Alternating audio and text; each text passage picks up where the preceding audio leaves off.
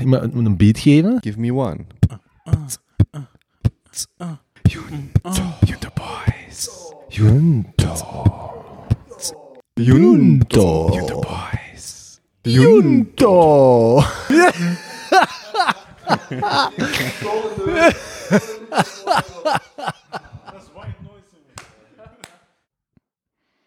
Are we going? Yes, we're good. Oké, hoe gaan we dit, eh, hoe gaan we dit inleiden? Ja, zoals je het juist tegen uw intern hebt eh, verteld, hè, die ons hier even moest helpen met het installeren van eh, al ons podcast, podcastmateriaal. Als pot, potmastmateriaal. Master jij wel eens vaak aan uw pot, jong? Oké, de toon is gezet. Hopla. Ehm Teun en Benny hun Junto-aflevering, zullen we het zo noemen? Ja. Teun en Benny goes Junto solo. Tijd aan tijd. Tijd dat dit. Ja, nee, ehm, normaal gezien moesten wij mee meezitten. Ik heb wel een beetje het gevoel dat dat klinkt nog een beetje raar, hè? Is dat bij jou ook? Ja, Is dat wel luid? we hebben het juist zo goed mogelijk proberen in gang te steken. Ehm, ja, nee. Hoe komt het dat we hier met als twee zitten? Ze, ze zijn allemaal aan het afvallen, hè? Ja, komen op verlof. Again. Jonas is zijn nieuwe job aan het bespreken. En een Basha had een plots mondeling examen om acht uur s'avonds. Correct. Klinkt wel een beetje verdacht, vind ik persoonlijk. Vooral de Basha. Ja. Maar ja, bon, dat is niks nieuws natuurlijk. Ehm, nee, dus eh, we zitten hier met als twee. En we hebben gezegd, we gaan een poging doen. Als het geen verdienstelijke poging is, even goed. Dan hebben we op zijn minst geprobeerd.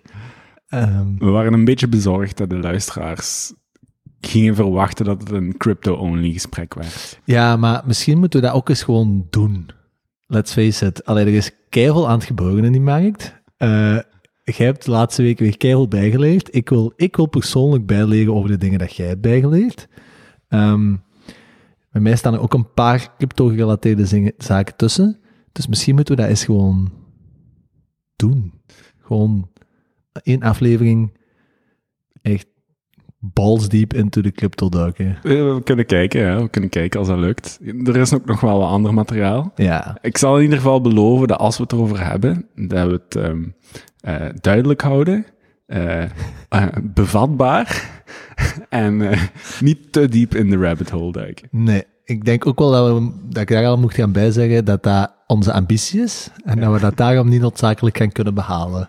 Ik denk dat we ook te moeten bijzeggen dat we nu met misschien wel de twee meest, hoe noem het, eh awoken bros De, twee meest woke bros van, van de Junta Boys. van de vijf. Dus ehm, als, als jij als vaste luisteraar zo dikwijls het idee hebt als het over economie, crypto, eh, de volgende ademhalingsoefeningen of weet ik veel wat gaat, en je hebt meestal zoiets van, "Ah, dat is niet my cup of tea, dan denk ik dat je best op dit punt even overschakelt naar een andere aflevering.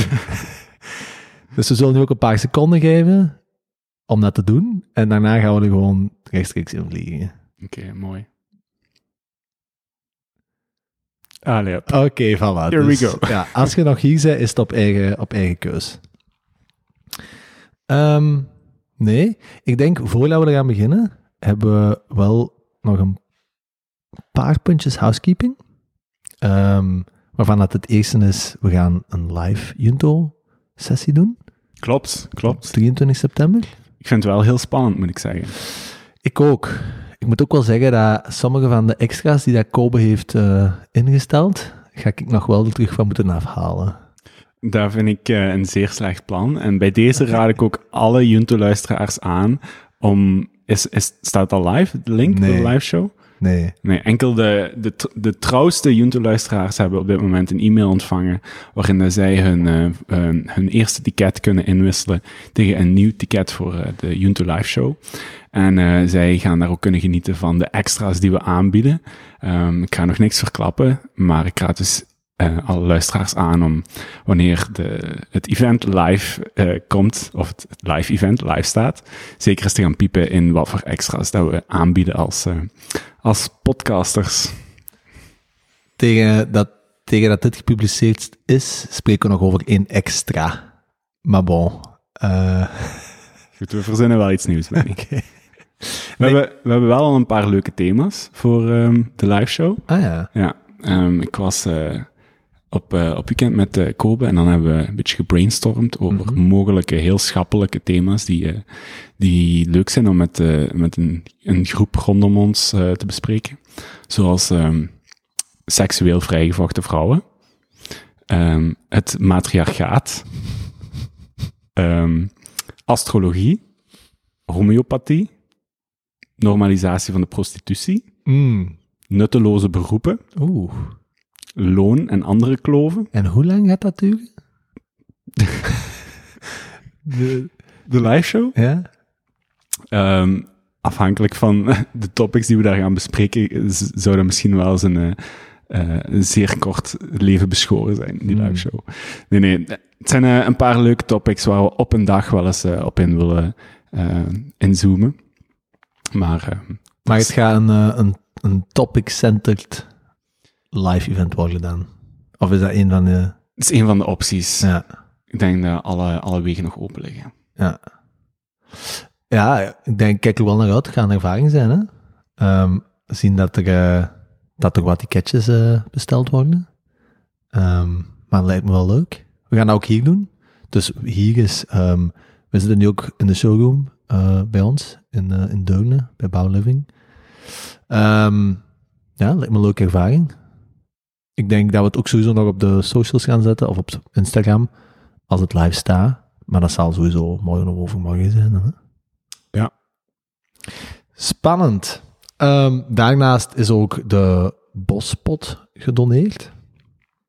Ehm, de volle 530 euro. En ik heb al een zeer leuk berichtje gekregen, ook van de mensen die, dat, eh, die dat, eh, de bomen effectief gaan planten.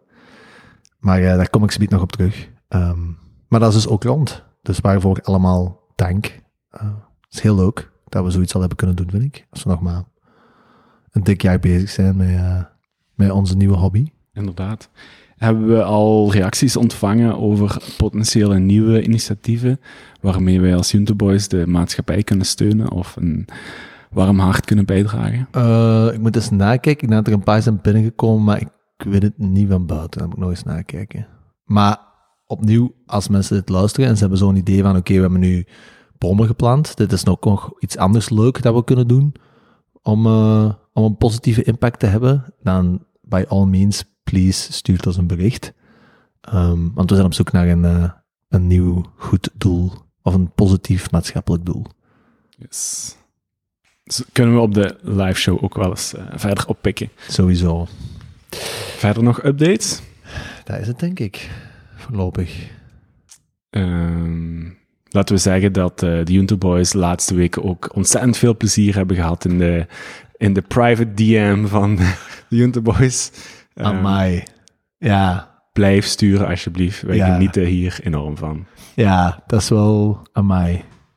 Ja, ik denk dat je even af heel veel chance hebt dat er een zekere K van Rappel er niet bij is vandaag. Ehm, want ik denk dat dan de nuance over wat voor, wat voor berichten en welke aardvat dat de berichten uit aan het gaan zijn, ehm, dat dat iets minder genuanceerd was. Maar laat ons zeggen dat Ik daar heel blij om ben. dat, ja, dat Teun zijn recente verleden in één keer in een DM is geslaaid. en dat wij daar collectief best al wel wat plezier aan hebben gehad. Ja, ik heb zelfs gehoord dat eh, de persoon in kwestie mogelijk ook aanwezig gaat zijn op, eh, op de live, de live opname. Ik heb ook gehoord dat er een blacklist is. nee, nee, nee. Ah, nee, maar eh, nee, dat is wel... ehm, hoewel dat we daar eigenlijk gewoon nog maar een beetje mee zijn begonnen sinds dat we op reis zijn gegaan. eh, met die Instagram. Hebben we er al wel heel veel plezier in gehad, hè? Ja. Dus als je daarheen stuurt, alle Junto Boys hebben toegang. Ehm, we kunnen het allemaal lezen. Ja. Dat speelt in uw voor- of in uw nadeel. De, je- spreekt eigenlijk met de, de schizofrene geest van de collectieve Junto Boys.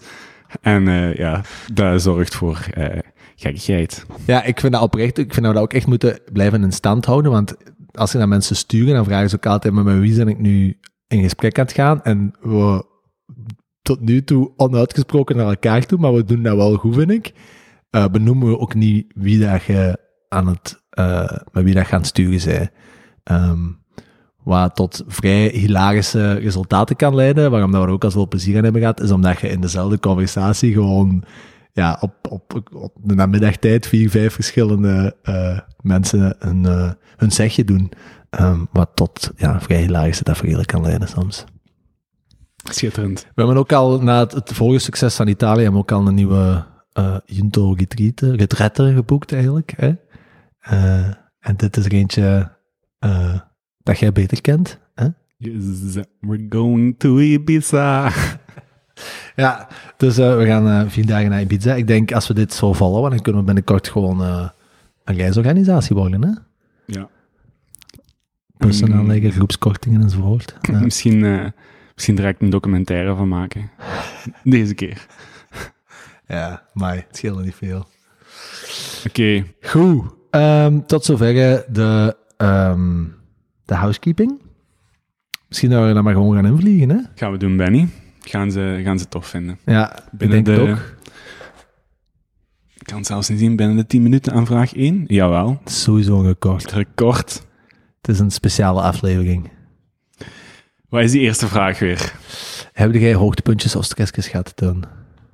Ehm, goh, ja en nee. Eh, ik heb van alles meegemaakt. Hoogtepuntjes.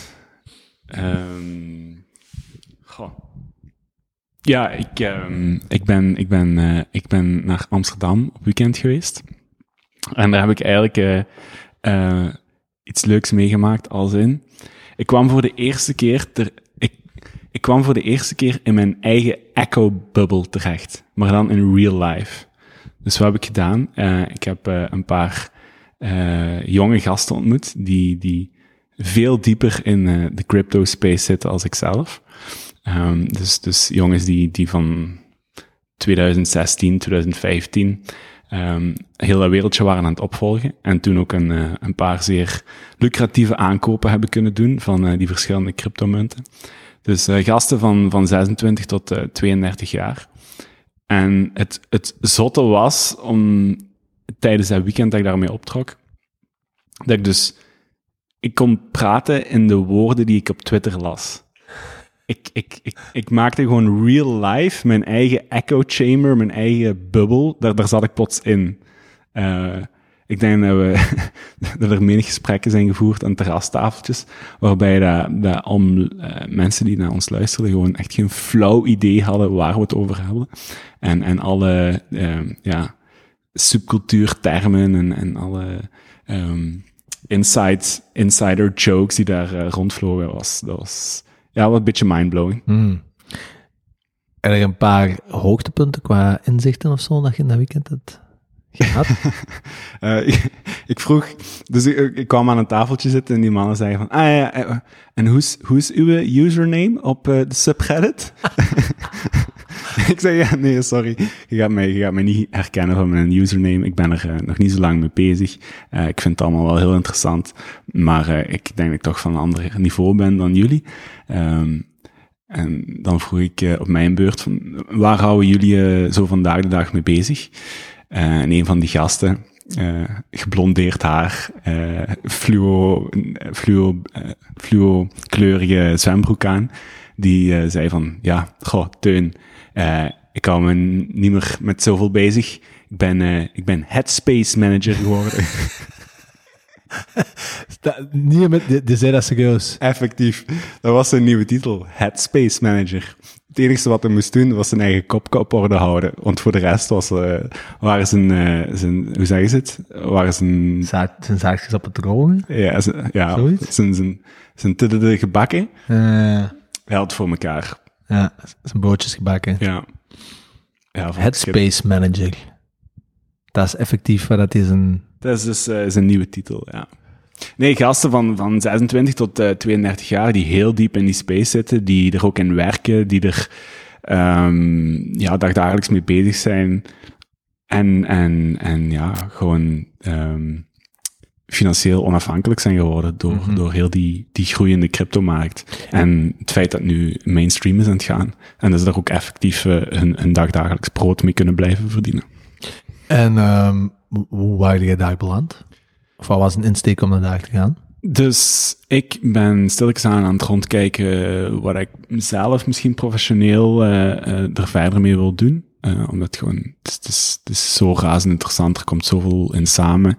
Um, gewoon op die, de innovaties die er in de crypto space gebeuren op, op vlak van kunst, op vlak van organisatie, politiek, op vlak van Um, ja, geld ook natuurlijk. Hè. Er is altijd die, die ene driver van, van uh, financiën of van uh, de winsten die het met zich mee uh, kan brengen. En, en je moet daar ook niet onnozel over doen. De meeste worden daardoor erin getrokken.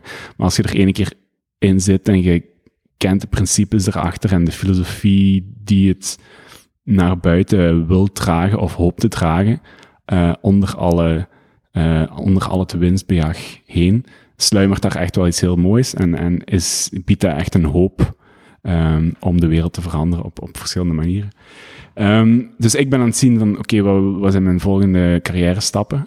Um, en, en die gasten konden mij daar in ieder geval een paar zeer kritische vragen uh, rondstellen. En, en samen met mij een beetje zoeken van, mm, wat zijn de opties? Wat, wat is er momenteel beschikbaar? Wat kunt je daarin gaan doen? Wat ligt uw profiel? Um, dus dat was een beetje de insteek om eens te babbelen met de, met de veteranen. -hmm. En um, kunnen we misschien ook iets meezeggen voor de luisteraars van buiten het financiële gewinluik? Hè? Want je haalde dat juist al aan, dat je daar eigenlijk mogelijkheden in ziet om echt zeer ja, fundamentele positieve veranderingen teweeg te brengen in de maatschappij. Um, kunnen daar iets meer over zeggen? Omdat dat tenslotte toch ook wel uh, iets is dat we proberen om ja, ja, hè, met de Junto een beetje te doen. Ja, waar moet je dan beginnen?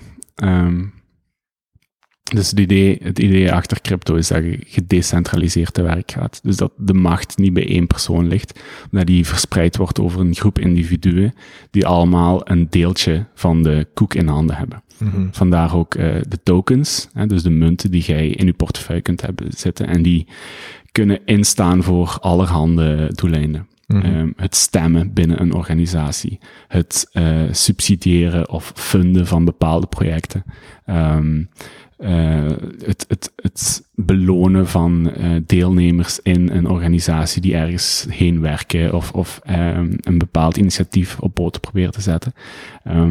Dus dat gedachtegoed, het, het feit dat er geen ene partij uh, het, het als monopolie voor het zeggen heeft, is, is een van de core principes. Waar veel van die, ja, hoe noemen ze dan?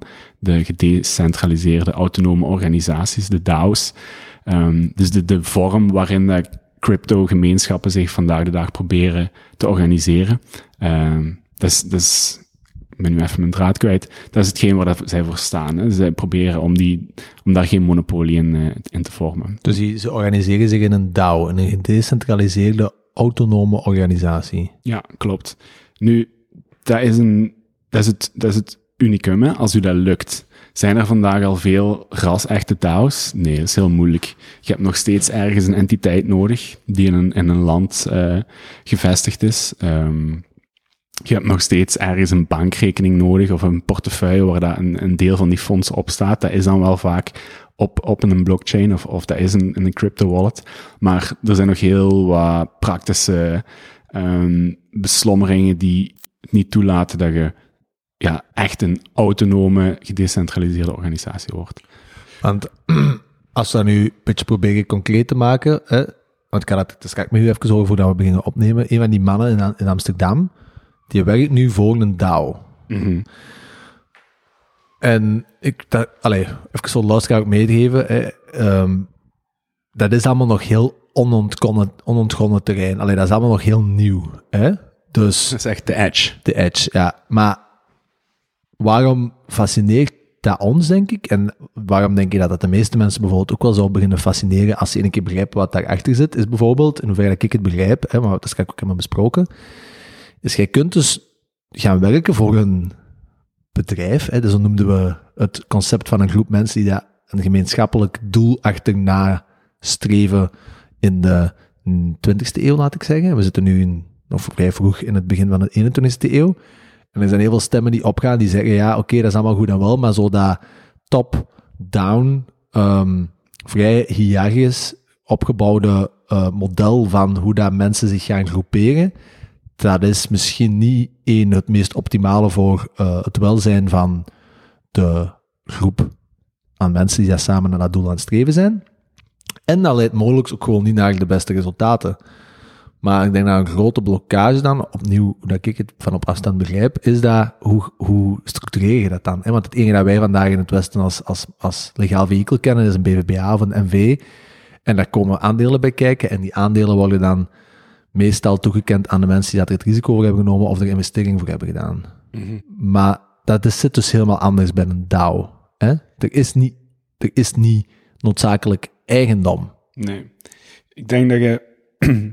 Ehm, het, het klinkt misschien een beetje onnatuurlijk, maar het is juist heel natuurlijk dat je naar een DAO moet kijken als een ecosysteem, waarin er verschillende mensen de- deel zijn van de DAO, van de organisatie, en zich organiseren op chatgroeps en, en, en het internet, waar daar bepaalde initiatieven worden opgepikt door delen, door personen die deel zijn van de DAO, van de organisatie, maar dat die personen ook terug uit de organisatie kunnen vertrekken en dat diezelfde initiatieven eh, levend blijven door een, een, een groeiende of een, een intredende en uittredende deel van, van, van de DAO. Ehm, dus je, denkt veel meer aan een soort van ecosysteem waarin dat alle delen van het systeem ook nut en baat hebben eh, van de groei van het systeem.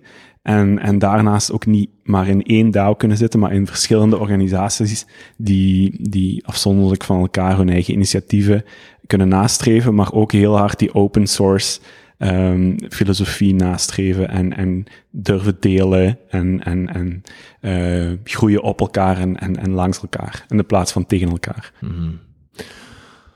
Dus als we daar een beetje over nadenken, hè, komt er eigenlijk op neer dat je eigenlijk naar een soort veel flexibeler te werkstellingspatroon ook gaat gaan. Waarbij dat je eigenlijk gewoon werkt aan hetgene waar dat jij op die moment of op die dag of op dat uur eigenlijk het meeste door gefascineerd bent, het meeste door gemotiveerd bent.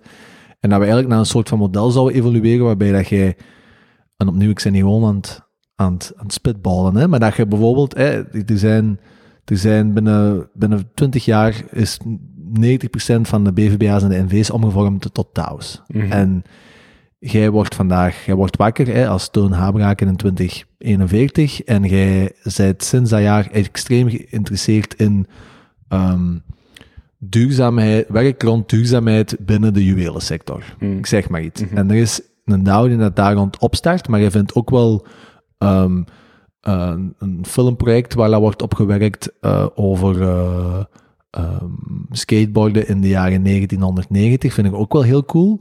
En nog iets anders, ik zeg Mhm. maar iets. En je kunt dus eigenlijk, u, zelfs, als zelfstandige kunt dan, je, je, je koppelt aan aan die DAO, je presteert, ik zeg maar iets, twee uur, tweeënhalf uur aan werk, en dat betaalt u naar gelang de hoeveelheid aan effort dat je erin steekt, betaalt dat u uit. En jij wisselt eigenlijk gewoon doorheen een dag of doorheen een week of doorheen het jaar of no matter op welke tijdsvariabele dat je dat bekijkt, wissel jij uit de hoeveelheid, aan- wel, jij tussen die verschillende DAO's. Ja. Is dat het grootste voordeel eraan? Dat je een, soort, een heel soort flexibele tewerkstelling kunt gaan? Of?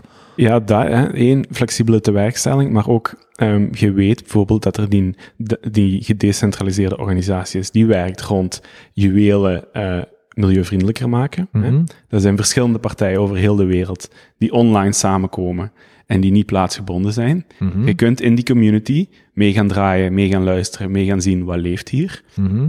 Aan, uw, aan uw eigen skillset denken en dan u afvragen, op welke manier kan ik hier energie uithalen en op welke manier kan ik eventueel een rol voor mijzelf creëren binnen die DAO, waarbij dat ik mezelf ehm, eer aan doe en die DAO ook ondersteun. Mhm. Dat ik die eigenlijk iets teruggeef waar dat zij mij mogelijk voor betalen.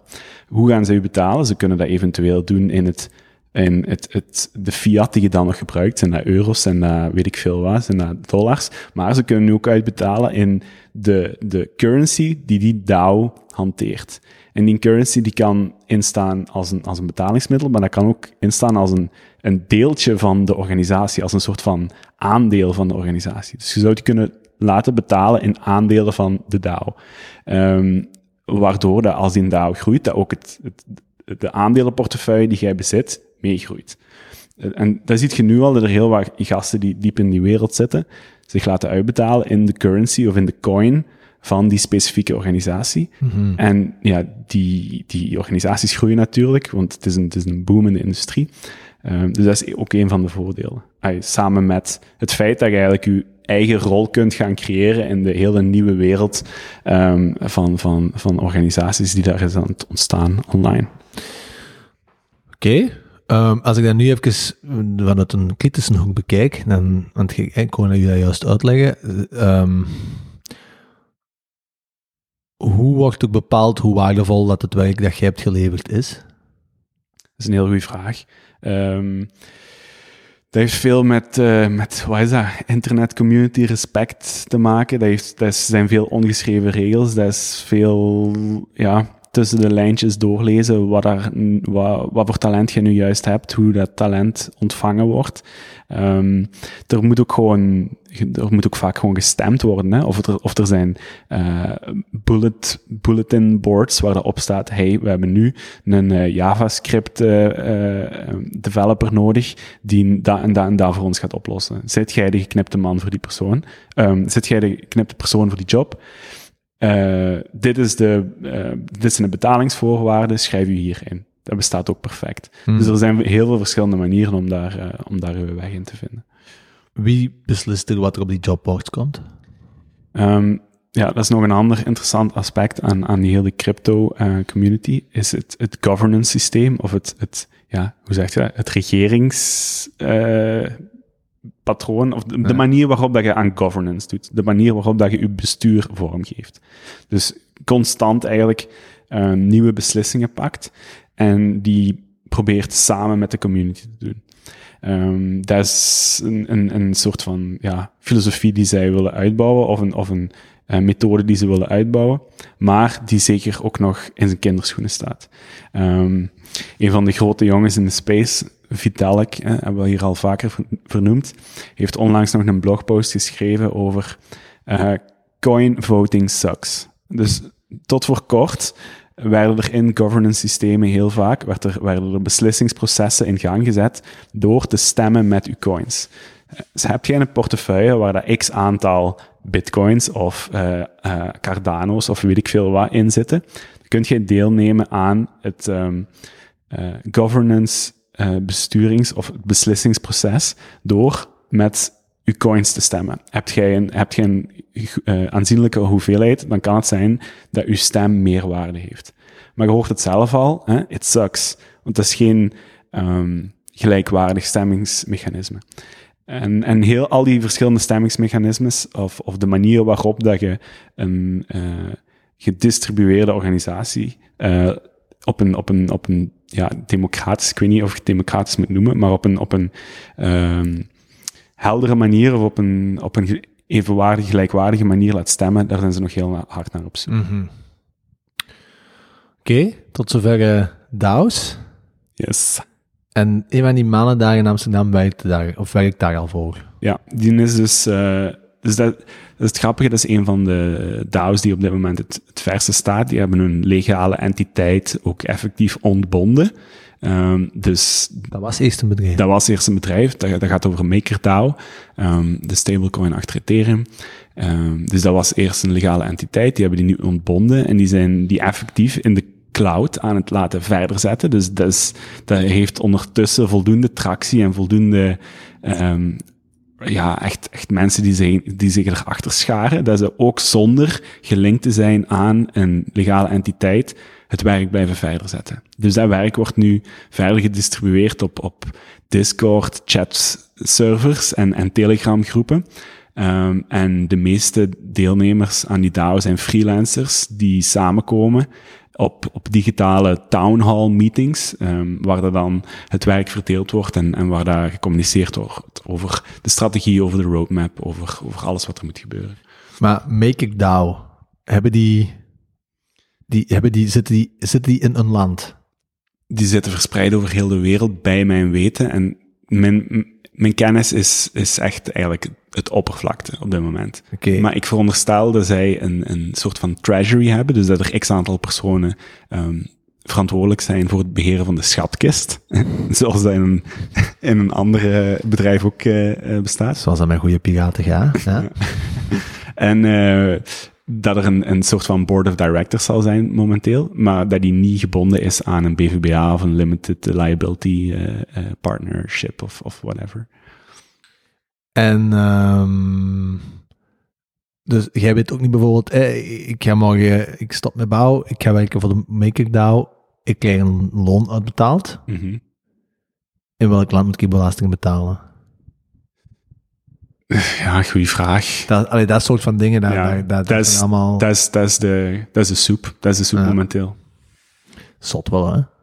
Het is, het is zot dat dat kan en goed dat dat kan, want je wilt binnenkort ook een DAO hebben rond climate change. Je wilt, je wilt, ja, je, je wilt nieuwe manieren zoeken om, om in ecosystemen te denken. Je wilt eh, ervoor zorgen dat je zoveel mogelijk mensen achter dezelfde kar kunt scharen. Je wilt experimenteren met hoe groot kan een DAO zijn? Hoe, hoe werkt dat nog effectief als dat meer dan duizend man is? Eh, Al die verschillende nieuwe evoluties in, in organisaties organiseren en doen werken, hebben we nodig om, om onze problemen op te lossen.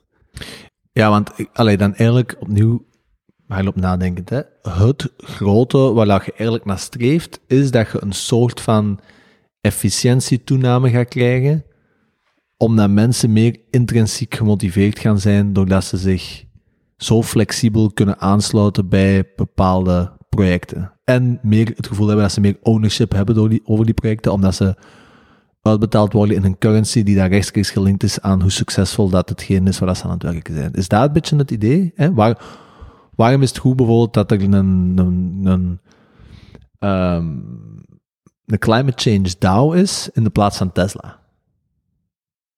Hè? Dat, dat, is, Ja, ehm, dat is dan bijvoorbeeld de vraag. je, wilt, je wilt dat alle delen van de organisatie evenwaardig baat hebben bij de groei van de organisatie. Dat er niet twee personen aan het hoofd van de organisatie alle winst meesleuren. Dus je wilt zorgen dat alle, deel, eh, alle deelnemende organismes van het ecosysteem groeien samen met het ecosysteem. Eh, en je wilt eh, je Correct groeien. Fair, fair, fair Ja. kunnen groeien. En je wilt dat, dat je sociaal en, en menselijk kapitaal gewoon veel meer waarde krijgt. En dat dat alle ruimte krijgt om te groeien. Mhm. De vraag is natuurlijk, als dat echt over heel complexe, maar het gaat over heel complexe materie, maar als je echt zo... Allee, ik ben benieuwd als dat, als dat zich gaat beginnen te organiseren in industrieën die daar niet softwarematig zijn. Ja. Hè, want dat gaat, omdat dat fully distributed is, software kun je doen op je, in je hangmat in Bali of in... Dat maakt niet uit. En het enige dat je nodig hebt is je laptopje, wat je meestal hebt. Mhm. Maar kun je, kun je een aannemer op een DAO krijgen ooit? Kun je, kun je een, een autoproducent ooit georganiseerd krijgen in dat soort van systemen? Ja, dat is een goede vraag. Eh, ik, ik denk niet dat ik daar een hapklaar antwoord op heb. Ehm, Ja, ik denk dat dat er gewoon niet is. Shit's too early, hè? ja. Niet? dit, is de, dit is echt zo de, de, de edge. De, de forefront of innovation op vlak van, van organisaties. hè. Mhm. Ik vraag me af hoeveel keer dat Kobe zich ondertussen al op zijn lip heeft gebeten. Amai. Amai. En Stel, want we zijn ook niet zeker of dat het gepubliceerd geraakt natuurlijk. ik denk dat wij daar ook niet aan over kunnen oordelen. Ik denk dat wij daar gewoon gaan doorsturen naar de heer van Apple en dat hij zijn mening ook eens over moet geven als we dat hier afgerond hebben. Ehm, en die twee andere pasjas waarschijnlijk ook, hoewel dat Jozef nooit een aflevering van de Junte Boys heeft geluisterd. maar, eh, ehm, ja, ongetwijfeld. Ja, misschien moet Kobe gewoon een paar show notes schrijven om ons, om ons verder aan te vullen. Blijkt dat die show note een volledige essay is over DAO's. Want die jongen kent daar uiteraard wel nog iets meer eh, over als ons. Het zou echt fantastisch zijn als je zo... Is het toch op verlof? Je toch tijd dat, je, dat we deze doorsturen deze avond? En dat hij zo morgen zo bij elk ding dat we hebben gezegd, zo even... And now to the editing room. Ja, dus, eh, wat die mannen eigenlijk bedoelen is... Wat dat Teun hier allemaal zo aframmelen betekent eigenlijk... Ja, dat zou heel funny zijn. Dus Kobe, als je dit hoort, ehm, by all means, doe dat. Dat zou echt hilarisch zijn. Ehm, maar, bon, we zullen wel zien. Nog iets over uw trip naar Amsterdam? Nee, ik ga het daarbij laten. Stress gehad? Ehm, Nee, niet direct. Je staat wel veel grote plannen, toch? Ja, veel grote plannen, ja. Ehm, moet ik daar even over uitweiden? Ik weet Is, is, dat, is dat de voorzet die je probeert te geven? Ja, ik heb geen idee. Ik ben ook gewoon aan het proberen hier. Ja, veel grote plannen. Ehm, eh, hoogstwaarschijnlijk eh, is dit, of een, mogelijk een van de volgende, eh, een, een laatste Junte-opname voor een lange tijd. Of eh, voor gedurende tijd. Ik ben aan het kijken om ehm, eh, richting het Mediterraan zeegebied te trekken. Of in ieder geval richting de golven. Meer te kunnen surfen, meer te kunnen sporten. Ehm, aan de kust te wonen in Portugal of Frankrijk. Dus ehm, ja, er zijn wat, ik ben wat voorbereidingen aan het treffen om die trip te maken. Die al, al wel een tijdje in mijn hoofd sudderde. Dus eh stressjes, eh, spannende stress. Om een beetje te zien hoe, ehm, hoe ik het eh, allemaal georganiseerd krijg. Hoe ik meer freelance kan gaan werken. Hoe ik geen bruggen moet opbranden hier in België. Maar toch ehm, remote mijn ding kan gaan doen. Werken en sporten en aan de kust leven. Mhm. Dat is wel de bedoeling. Dus komt daar stress bij kijken? Mm, nee, laat ik niet toe dat het echt heel stressvol wordt. Maar het is wel een beetje plannen. Gezonde stress. Gezonde stress. Mooi, is belangrijk. En nu jij, Benny. Ja, ehm, hoogtepuntje. Ik kan het er even bijpakken. Hè. Ehm, ja, ik heb eigenlijk gewoon genoteerd. Ik heb dit weekend die, eh, die een bospot gedoneerd. Ehm, en ik moet zeggen dat dat mij eigenlijk... eh, eh, wacht, ik kan het even bijnemen. Hè. Dat dat mij eigenlijk ja, een zeer aangenaam gevoel gaf. In die zin dat het heel leuk was, dat vind ik, dat wij, ehm, ja, dat we als eigenlijk een soort van touw, zonder, nee, oké, bon, kom, wordt zot. Ehm, nee, dat we eigenlijk gewoon als, eh, als, als groepje, met, met een hobby, hè, stoeme hobby, ehm, erin geslaagd zijn om 500 euro bij elkaar te zamelen voor een goed doel. Dat vind ik, eh, vond ik eigenlijk heel leuk. Maf, hè? Ja, ik vond dat eigenlijk echt zot. Ehm, dus dat is ondertussen ge, ge- gedoneerd ook. En dat staat ook op onze Instagram, eh, als je dat wilt zien. Ehm, en die mevrouw heeft geantwoord. Dus eh, mevrouw Achtersugi, uh, waar de organisaties waar we het mee hebben ge- gedaan eigenlijk. Die, schrijft- die stuurde zo direct een mailtje. Ik moet er eigenlijk nog wel op antwoorden. Ehm, in de hectiek van de laatste dagen is dat nog niet gelukt. Maar die stuurde direct zo'n antwoord van, oh, ehm Mai, echt kei leuk. Echt eh, voor ons een van de grotere donaties. Ehm, eh, en eh, dat ze er ook 11 september gaan ze al een, een bos mee planten. Ehm, of gaat het meedragen aan een, eh, een bosje in Oudenburg in België. Waar ligt Oudenburg? Eh, meer richting de kust, aan, de, aan Gent, dacht ik. Oké, zalig. Ja, dus daar gaat er al iets mee. En ehm, ze wou ook eens spreken om te kijken of te luisteren of dat er een locatie is in Antwerpen. Mooi. Ja.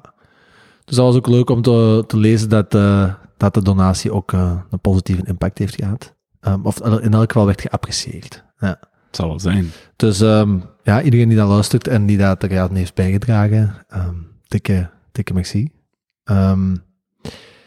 En dan daarnaast, als stressje, ehm even iets helemaal anders, vrij kort, maar wij zitten hier nu ook in Deurne, naast de luchthaven. Hè? En in Deurne is er ehm, niet heel veel te doen of te zien. Mhm. Maar er is bijvoorbeeld wel een luchthaven in Deurne.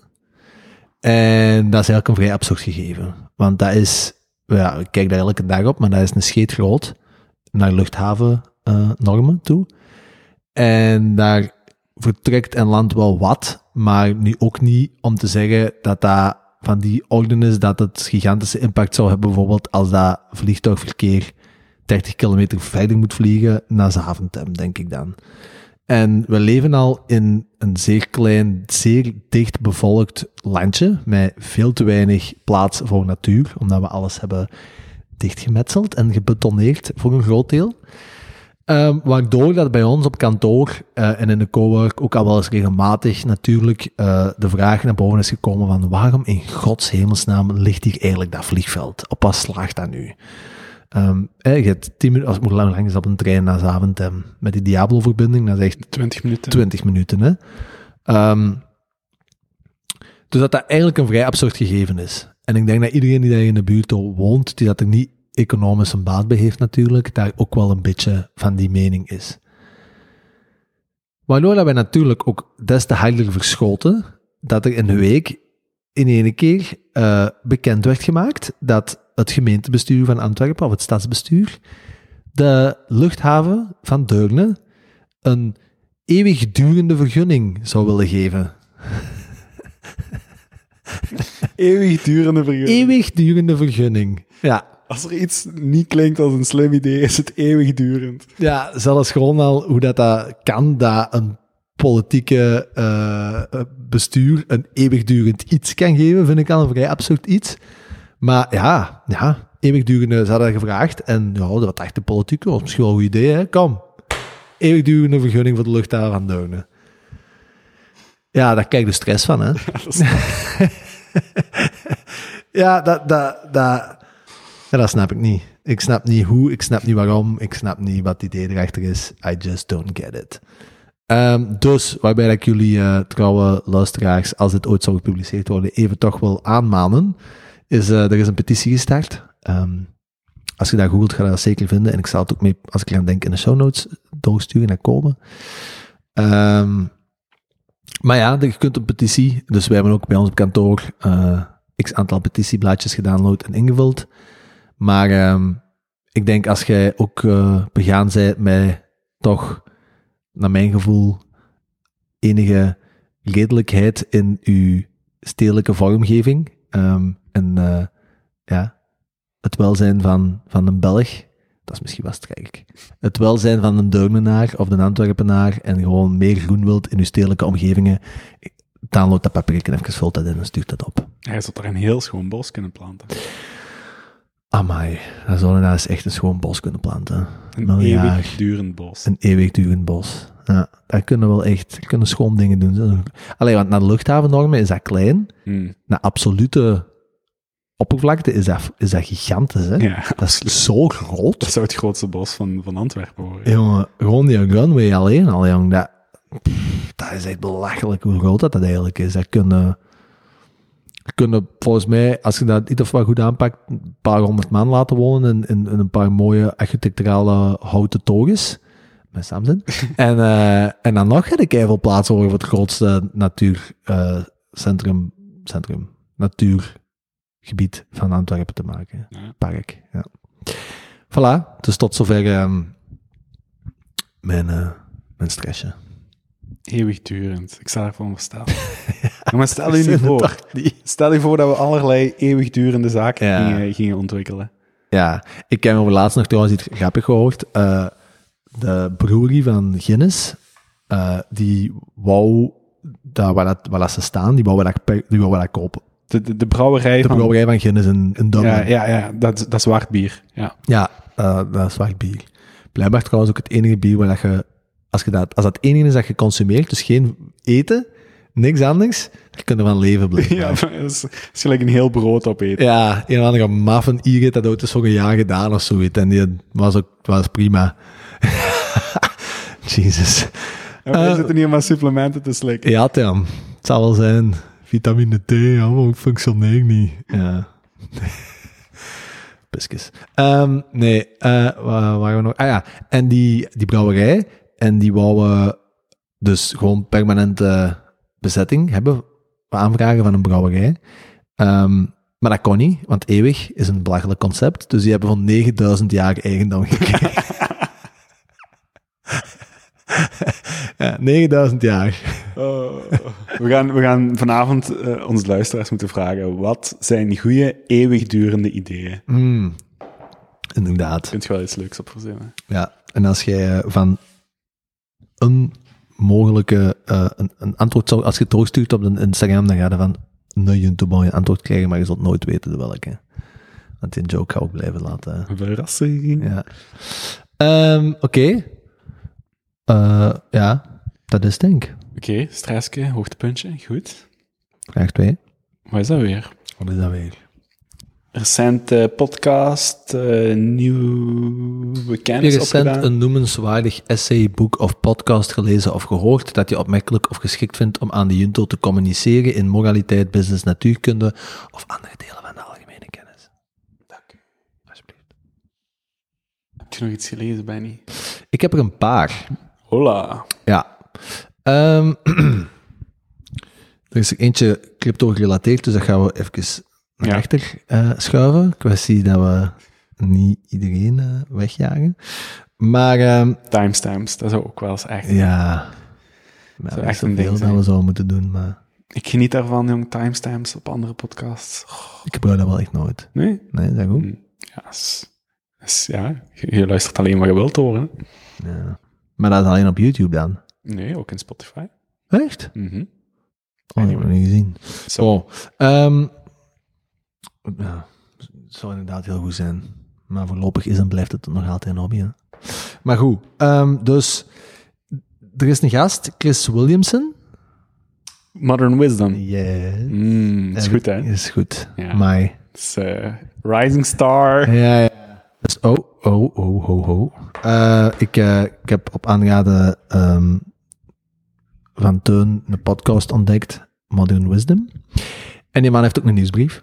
Mm. En ik heb me daarvoor ingeschreven, omdat hij een boekenlijst had gemaakt, de 100 boeken dat je moest lezen eh, voordat je sterft, zoiets. Ja, dat Hij is- soort van... Hij is heel goed met lead magnets. Ja, dat soort van shit. Zo van die freebies, waardoor dat jij je e-mailadres achterlaat. Ja, ja die, die gast kent zijn shit wel. Maar bo, ehm, het waar ik aangenaam door verrast was, want ik probeer dat wel echt te beperken, zo mijn newsletter subscriptions, eh, is dat dat eigenlijk gewoon een keihard nieuwsbrief is. Dat, allee, oprecht goede dingen in. Maar vorige week een ene en ik ga daar door en daar zit iets in dat mij echt zo hard triggerde. Ehm, ik ga het even voorlezen in mijn beste Camplish. dus, ehm, hij had het over het achterna hollen van lege doelen. En in die context zei hij het volgende. It's like we're gaslighting each other into believing that, li- that the endless pursuit of more resources is a good life strategy. You are no less successful because your happiness arrives at an earlier point than someone else. You are no less successful. Ik ga het nog eens zeggen. It's like we're gaslighting each other into believing that the endless pursuit of more resources is a good life strategy. Mhm. You are no less successful because your happiness arrives at an earlier point than someone else. Nee? Ik ben niet mee met het laatste. Dus als iemand sneller gelukkiger wordt, Ja, dus wat hij, wat hij, wat hij verwoordt, daar- wat hij daar volgens mij op een heel mooie manier verwoordt, is ehm, dat hij dikwijls het gevoel heeft dat we in, in, de, in de maatschappij waarin dat we zitten, hè, in het kapitalistische Westen, dat wij elkaar eigenlijk gewoon continu aan het aansteken zijn naar die drive om meer resources te verzamelen, te accumuleren, te accumuleren. bezittingen. Bezittingen, gewoon cashgeld, crypto's, maakt niet uit. Oeps. Ja, eigendom. Ja. Hè? Maar dat dat eigenlijk aan zich een heel hol, leeg iets is. Mhm. Want het is al dikwijls genoeg bewezen dat je vanaf, ik denk, wat is het, 77.000 euro per jaar, Mhm. dat is een Amerikaanse dollars dat onderzoek was. Dus in euro's gaat dat echt wel wat lager zijn. Eh, en ik denk dat dat, als je dat dan naar bruto's bekijkt, dat daar heel veel Belgen gewoon aan zitten. Dat een toename in uw inkomsten u niet noodzakelijker gelukkiger gaat maken. En hij zegt zelfs in tegendeel. ehm, eigenlijk gaat het er gewoon over dat je moet is gewoon jezelf de tijd geven en ehm, de kans om na te denken van, ja maar wacht, van wat is eigenlijk mijn doel? Ja. En eigenlijk hoe lager dat je dat doel kunt zetten, dat je zelf voor jezelf zegt, dat is hetgeen dat ik nodig heb, en als ik dat heb, is het ook echt oké. Mhm. Hoe lager dat je dat zet, hoe sneller dat je eigenlijk kunt beginnen werken, van, ja, of werken gewoon kunt beginnen Genieten. genieten. Dus daarmee dat je zegt, als je sneller gelukkig bent dan anderen, zit je niet minder succesvol. Omdat wij een beetje in ons hoofd hebben dat je hard en lang moet werken om er te geraken en dan pas gelukkig kunt zijn. Ja, in, zo'n- in het eerste deel is het gewoon dan die gaslighting each other to accumulate more resources. is gewoon elkaar aansteken om continu dat, dat, dat doel achterna te gaan. Maar dat het niet noodzakelijk wil zeggen dat als jij daar eigenlijk gewoon eens bij stilstaat en zegt, of gewoon van inherent al, en zo zijn er ook wel mensen hè, die gewoon van inherent zoiets hebben, ja maar wacht, ik ben eigenlijk gewoon al content met hetgeen dat ik nu heb, of hetgeen dat ik vandaag verdien. En die nemen daar vrede mee, dat die misschien wel succesvoller zijn als die een multimiljonair, die daar nog elke dag zo'n zo'n zo'n kloten moet liggen afdraaien om zijn imperium te houden of te laten groeien. Omdat de man is niet content is als hij hem niet op het einde van het jaar 10, 20 procent Ja. ehm, eigendom heeft bijvergaard. Ja, dat concept. Ja, ik, ik, ik deel dat. Ehm, ik deel dat en ik laat me daarin vangen. Absoluut. Ik hol even hard mee. Hoewel ik wel af en toe probeer om er bewust van te zijn dat je meeholt. En ik denk dat ik af en toe de illusie kan doorbreken. Maar het zal het is zeker nog niet permanent. Dat kan ik wel zeggen. Ja. Ja, het is eigenlijk een beetje, dat komt een beetje, eh, ik denk dat dat ook sterk te maken heeft met wat in Hollander zei, hè. Headspace management, hè. Ja, Dat is dat, hè. Gewoon op tijd en stond stilstaan bij, maar wacht, is hetgeen dat ik nu aan het doen ben, waarom ben ik dat juist aan het doen? En, ja. en, en met wat als uiteindelijk doel? En gaan mij dat dan gelukkiger maken? Ik las deze namiddag nog een tweet van iemand. Eh, ik denk dat hem ging ongeveer als volgt. Um, ordinary things are a luxury in an extraordinary world. En daar stonden dan een paar foto's onder. En dat was eigenlijk gewoon iemand die heel rustig een wijntje uitschonk in een, in een, in een dorpje. Ehm, met met eh, ja, een, een, een geplaveide weg in het Mediterraan zeegebied. Mhm. En een, een bende koeien die gelukkig stonden te grazen. Ordinary things are a luxury in an extraordinary world. Ja, ik denk dat ja, veel mensen leven gewoon massas gejaagd. Hè. Zijn altijd op, eh, wij zijn ook altijd op zoek naar het laatste nieuwe. We zijn, man, we zijn de ultieme edge lords. Dat klinkt als een of andere vuil seksuele praktijk. Ja. Edgelord, is dat een ding? Dat is echt een ding, een edgelord. Zo iemand die op de, de, de fringe of op de, de rand van innovatie en het laatste nieuwe probeert te leven. Ja, we zijn sukkers daarvoor. Hè? Edgelord, fuck, dat klinkt goor, jong. Ik denk dat Jonas dat onlangs nog heeft gezegd. Ik zat met Jonas en Maarten in een meeting.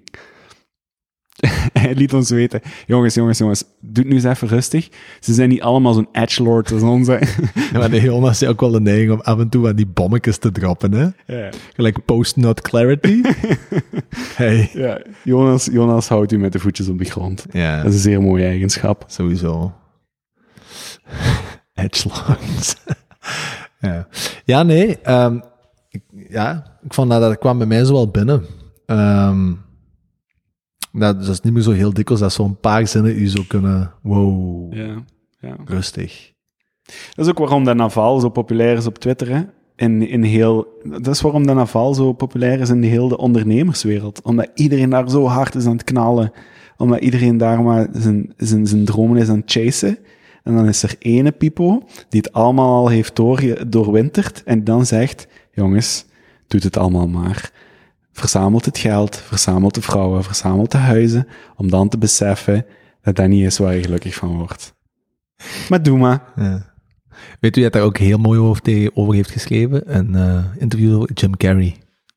Ja, maar Jim Carrey heeft ook zijn awakening meegemaakt. Oh, jong. Die is eh, fully... Die heeft een, een 180 gedaan. Dat is echt... Die is zo super, blijkbaar super hard into visual, visualization geweest. En als hij jong was. Ehm, en daar, ja, daar zijn echt geweldige interviews van. En dat hij, juist stellen, hè, dat hij zo ook zegt van...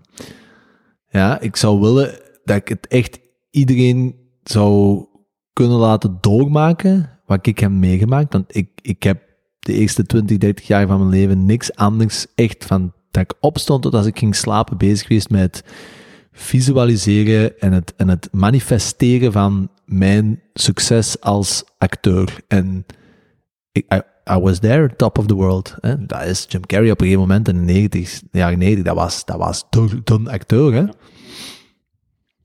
Bijna ja, wel, hè? En dan maar alleen maar te realiseren, als je op die boven op die berg staat, ja, dat, dat, that ain't it, that ain't gonna make me happy. Ehm, maar de moeilijkheid is natuurlijk om tot die realisatie echt tot volledig in, in, in de, tot in de kern van je wezen die boodschap te kunnen laten doordringen zonder dat je heel die journey hebt moeten afleggen. Hè? Ja, maar ik denk dat je die journey ergens moet afleggen voordat je dat raakt. Dat is ook waarom er zoveel mensen die omwille van, van, van pijn of van struggles of van burn-outs dan bij meditatie terechtkomen of bij spiritualiteit.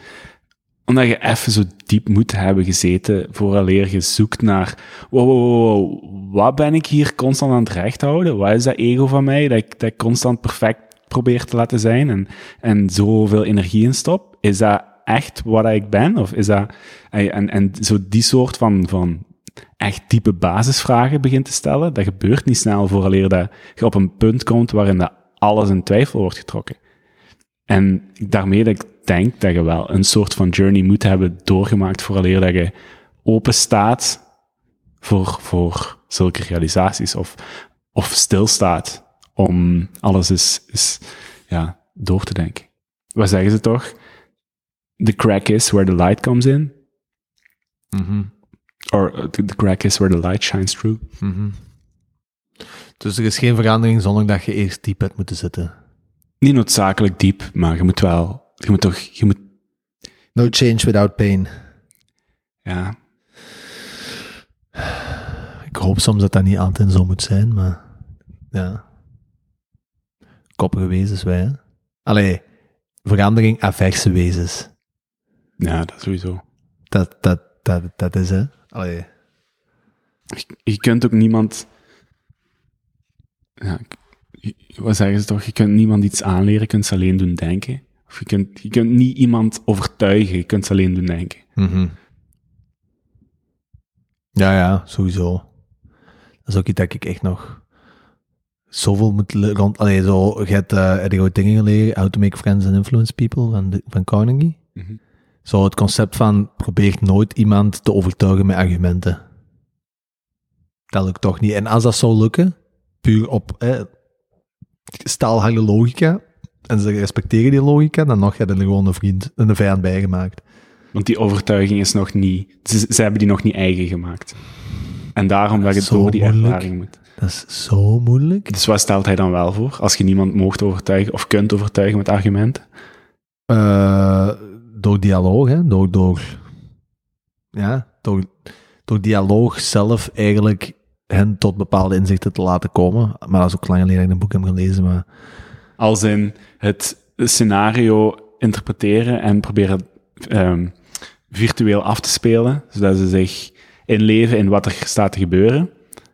En dat ze zo tot de conclusie komen dat hun idee eigenlijk niet gaat werken. Ja, maar ik denk dat het ook vooral heel veel gaat over de manier waarop- dat je dingen zegt. Als het heel hard push, push, push, duw, duw, duw. Het- het- Luister wat ik, ik, wat ik zeg, wat dit. En again, ik, dat is een van mijn grootste werkpunten. Hè. Daar struikel ik dagelijks mee. Ja, dan gaan mensen waar dat je dat tegen zegt, die gaan een, een, een, een, een, een walls en een Ja. defense gaan naar boven. Hè. Ja. Dat werkt niet, hè. Ja, samenwerken. Het is een ding, hè? Maar. Bo, dus dat is eentje dat ik zag. Eh, misschien jij ene nu? Ja. Ehm, ik heb naar ehm, Michael Pollan en, eh, en Tim Ferriss eh, geluisterd. Ja. Dus eh, die twee namen in één podcast, dat, Ja. dat, dat loopt gewoon over van de psychedelics natuurlijk. Ehm, die boys zijn er al heel lang mee bezig. En Michael Pollan heeft dan onlangs een laatste boek geschreven, This is Your Mind on Plants. Ehm, waarin hij vier grote drugscategorieën of, of substanties toelicht. Ehm, heel interessant gesprek, heel nuchter. Ehm, hij schuwt zeker niet de gevaren van drugs. Hij schuwt zeker niet de kanttekeningen die daarbij gemaakt moeten worden. Ehm, want drugs zijn niet voor iedereen en zeker psychedelics niet. Sam zegt altijd zo mooi, als je het anker van je sanity ook maar geen centimeter mocht laten bewegen, doet het dan, ah, doet het dan zeker ook niet. Als jij dat anker van, van uw, uw hoe zegt je sanity in, het- in het Nederlands? Ja, goede vraag. Uw mentale gezondheid. Ja, als dat anker goed stevig vast in de bodem moet blijven zitten, denk dan niet aan psychedelics. Ehm, en ik denk dat het ook zo is. Ja, je moet je daar klaar voor voelen.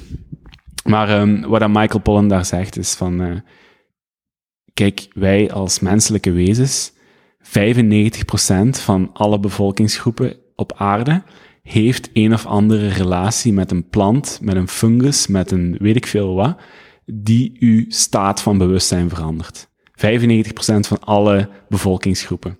Of, of in ieder geval etnische bevolkingsgroepen. Buiten de Inuit, want daar groeit niks. 95 procent. Ja, 95% van alle etnische bevolkingsgroepen, dus echt ja, stammen zoals, of mensen zoals we vroeger eh, leefden en, en, en rondkrosten eh, eh, op, op, op, deze aardbol, had een relatie met een plant of fungus of, of equivalent die gebruikt werd om in bepaalde mate hun bewustzijn aan te passen. Gaande van tabak, hè, wat in onze ogen misschien slechts een minimale verandering van je bewustzijn creëert, tot ayahuasca, wat je echt ja, eh, naar een andere dimensie stuurt. Is tabak ook op basis van een fungus? Tabak is een plant. Ah, dus het is niet alleen paddenstoelen, het gewoon plantaardige. Ja, plant gewoon iets uit de natuur. Alcohol ook. Alcohol ook. Ja, oké. Want alcohol is een fermentatieproces. Ja, ja, ja. Dus fermentation, fungus, planten, eh, whatever. Maar 95% van, van alle bevolkingsgroepen in de geschiedenis heeft een relatie gehad met een type psychedelische substantie. Dus dat is al een hele interessante eh, realisatie. En hij springt eigenlijk... Maar ik herken dat wel een beetje ook. Allee, ik bedoel, sorry voor het onderbreken, maar zo, om daar even op in te pikken, ik, ehm, ik weet nog dat een cafébaas die zei, ik heb zo gewerkt bij een, een jazzcafé in Mol, de Azoet, en daar is een cafébaas, Eddie Schelkes. En hij had ook de folie, en die is een zoon, die- dat was eigenlijk een horeca, of is een horeca, nou, die is nu op, nu op pensioen, maar dat was zo een beetje de, de onofficiële horeca-keizer van de Kempen. Die maakte de meest pangelijke cafés. Ongelooflijk. En zijn zoon heeft nu in Antwerpen hier uh, Niceres, uh, Plei Publiek gehad. Ja. En uh, Ferm. ja, dus in nu zo, die zet dat eigenlijk voort. En ik heb daar zoveel van geleerd over horeca. En daarmee heb ik ook ooit, door die daar te werken, heb ik ooit ook het initiatief genomen om die pop-up bar te doen. En die zei ooit echt, kijk, hem, iedereen heeft zijn verslaving nodig. Iedere mens heeft zijn verslaving. En dat komt, zei hem, en zei voor de meesten in België is dat een alcohol. Wij zijn gewoon zoveel in ons koppetje, in ons koppetje, in ons koppetje. Wij zitten zoveel in dat koppetje. En is dat dan op het einde van de week? Is dat op het einde van de maand? Of is dat één keer per kwartaal een maand dat? Maar dat moet soms leeg. En als je weer helemaal kankjorems hebt, de dag nadien is dat koppetje leeg. Ja, of die avond. Die avond. Of die avond zelf. Vooral, hè. En die, ik weet dat uit in een zeekast toen. 15, 16, nee, 16, 17 jaar. Ik denk dat nu soms nog aan. Overlaatst ik nog eens helemaal van het padje. En een dag nadien staat je op en je voelt je eigen kak. Ja. Maar ergens mentaal je ook zoiets zo... Oké, we beginnen opnieuw. Hè? Laat al die neuroses maar terug opbouwen de komende dagen en weken. En dan kan ik mijn eigen binnenkort nog eens lam drinken. En dan is dat weer gepasseerd. Absoluut, daar zit heel veel waarheid in. Ja, ja, ja. Sommigen gaan op een matje zitten, anderen s- ja, zuipen zich een stuk in hun voeten. Ja, maar dat ook, hè. Want Dat is ook een verslaving, absoluut. Ja, dat is ook een verslaving, maar dat heeft ook een positief effect. Maar ik merk bijvoorbeeld, zelfs dat doe je al tien jaar, de hoeveelheid zelfdiscipline en controle dat je over jezelf moet hebben om twee, drie, laat staan vier uur op dat matje te blijven zitten. En dan heb je misschien een gelijkaardig effect qua duur en qua impact, als zo eens een avond misschien echt helemaal van, van, van, van het padje drinken. Dat is ook wat kort op de bocht. Een klein beetje lichamelijk heeft dat misschien ook wel andere effecten, maar Sowieso. Maar bon, ik heb je onderbroken. ik snap het eh, punt dat je maakt.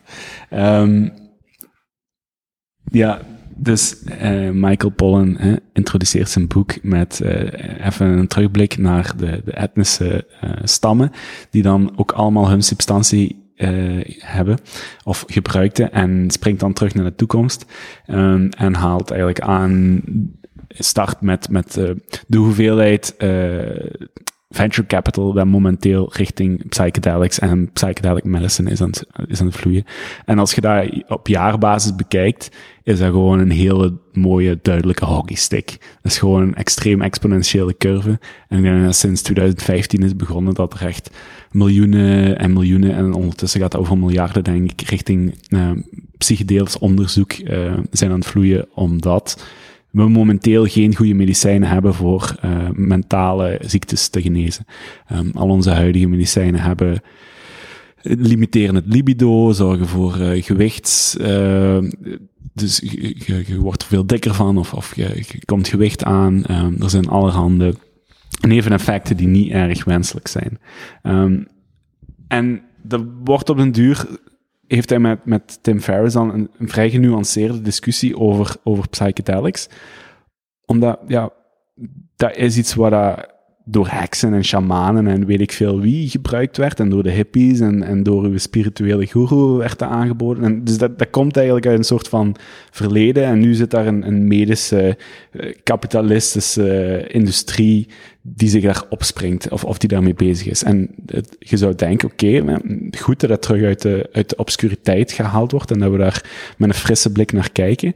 Maar je ziet ook stilkens aan dat zo die kapitalistische stempel daar opgedrukt wordt. De vraag is, de vraag die dan de medische wereld zich momenteel stelt is, hebben we die, die um, visualisaties, hebben we die hallucinaties nodig om een, um, een, een helend effect te genereren bij mensen die psychedelica innemen.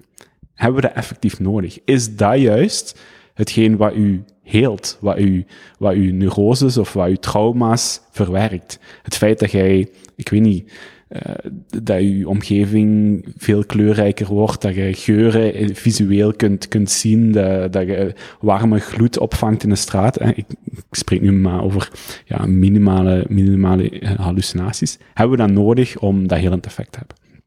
Dus je merkt nu dat de medische wereld is aan het proberen om psychedelica te maken waar je niet van hallucineert. Dus dat je LSD zou pakken, of, of MDMA, of, of weet ik veel wat, of, of uh, uh, psilocybin, de actieve component van, van uh, paddenstoelen, maar dat de hallucinerende effecten niet zouden optreden. Hmm. Dus dat is een interessant gegeven waar dan heel de psychonauten-industrie, al die jongens die er veel te diep in zitten, natuurlijk een enorme commentaar op hebben van jongens, jongens, jongens, je hebt het helemaal, je snapt het niet. Dat is juist deel van ervaring. In contact staan met moeder natuur, in contact staan met, de, met die, die universele wijsheid waar dat je vaak toegang tot krijgt als je, als je psychedelics neemt. Dat is juist het deel van, van je helende ervaring. Dat is, de, dat is wat je trauma oplost. Um, dus daar is een wisselwerking aan de gang um, tussen, tussen de medische wereld en, en ja, de, de, de die-hard gebruikers of, of de, degene die daar op een andere manier naar kijken, of een holistische manier naar kijken. Um, en ja, je merkt dat, wat wil de medische wereld daarmee doen? Die willen niet dat jij na één ayahuasca-sessie al je uh, tienertrauma's hebt opgelost. Nee, nee, nee, die willen dat jij iedere maand een heel klein beetje ayahuasca pakt. Want de medische wereld is in the very end de uitvinder van het subscriptiemodel. Dat noemt een pil pakken. Maar ze verwoorden het niet zo. Dus ze willen in principe dat die psychedelica, die bij sommige mensen enorm helend was, niet noodzakelijk de oorzaken oplost, maar gewoon de verschijnselen van uw mentale gezondheid of, mentale gezondheidsproblemen onderdrukt. In de plaats van ze voor, één, voor eens en voor goed echt op te lossen. Dus dat is een heel interessante wisselwerking waar hij als, als onderzoeksjournalist uh, het licht op werpt en uh, mee aan de slag gaat en, en, en probeert uh, naar buiten te brengen. Um, en, en ja, Tim, Tim Ferriss is dan ook al, die heeft zelf ook al wel meegemaakt en, en veel baat gehad bij, bij psychedelica. En heeft dan samen met Michael Pollan nu een fund opgericht. Um, hoe noemt het? De Ferris UC Berkeley Journalism Fellowship. Dus dat is een, eh, een, een fund waarin dat onafhankelijke, onafhankelijke journalisten kans kunnen maken op um, grants of, of budgetten van 5 tot 15.000 euro om meer te gaan schrijven, meer op een onafha- onafhankelijke manier eh, onderzoek te gaan doen naar de groeiende industrie van psychedelica, net zoals dat in het verleden is gebeurd rond climate change, rond food, food blogging, rond supply chains. Ehm, Is dat dan een DAO of niet? goeie vraag, ik denk van niet. Oké. Ehm, maar dus om, om, dat, ja, eh, om dat in de media te krijgen, om dat bespreekbaar te maken, om ervoor te zorgen dat dat niet langs de ene kant eh, over wordt bericht gegeven. En ja, dat vind ik natuurlijk wel interessant. Dat vind ik goed dat dat gebeurt. Eh, ik vind het jammer dat, dat de medische wereld daar misschien eh, een volgende cash cow uit- in gaat vinden. Mhm. Ik hoop dat er voldoende eh, andere stemmen ook naar buiten komen. En, en, en ja, dat dat niet iets is waar het kapitalisme eh, nog maar eens kan, kan eh, overpakken. Hoe noemen we de combinatie van een edgelord en een... een eh, Awakened bro. Junto boy. Eh, Psychonaut. Nee, eh, ja, nee, dat is, eh, ik, wist niet dat dat, ik wist niet dat dat gaande was. Dus de farmaceutische industrie is nu dus bezig om te proberen om eigenlijk iets dat al, als je de laatste studies mocht geloven, gewoon fantastisch goed werkt, Mhm. maar eigenlijk naar hen gevoel te goed werkt, om het eigenlijk te kunnen gaan verminderen qua positieve impact, zodat ze er langdurig profijt, langduriger profijt van gaan kunnen hebben. Ja, wat kapitalisme altijd probeert, is alles te productizen. Hoe, Mm. hoe kunnen we wat we hier hebben gevonden, hè, hoe kunnen we het, het, het basisidee, hoe kunnen we dat in een productformule gieten? Hoe kunnen we dat maximaliseren naar, naar inkomstenstromen? Hoe kunnen we daar zoveel mogelijk omzet mee draaien? En, en ja, psychedelics hebben gewoon, dit is een wereld waar we nog maar, naar mijn weten, nauwelijks iets over weten, maar, maar zoveel potentieel heeft. Ehm, en dat proberen zij nu inderdaad in, subscription modellen te gieten, in, in producten die passen binnen hun huidige manier van werken. Mhm. Jong, jong, als er nu toch maar eens gewoon iemand zou beginnen met zo een apotheek 2.0 of zo, hè? Zo the pharmacy of the 21st century.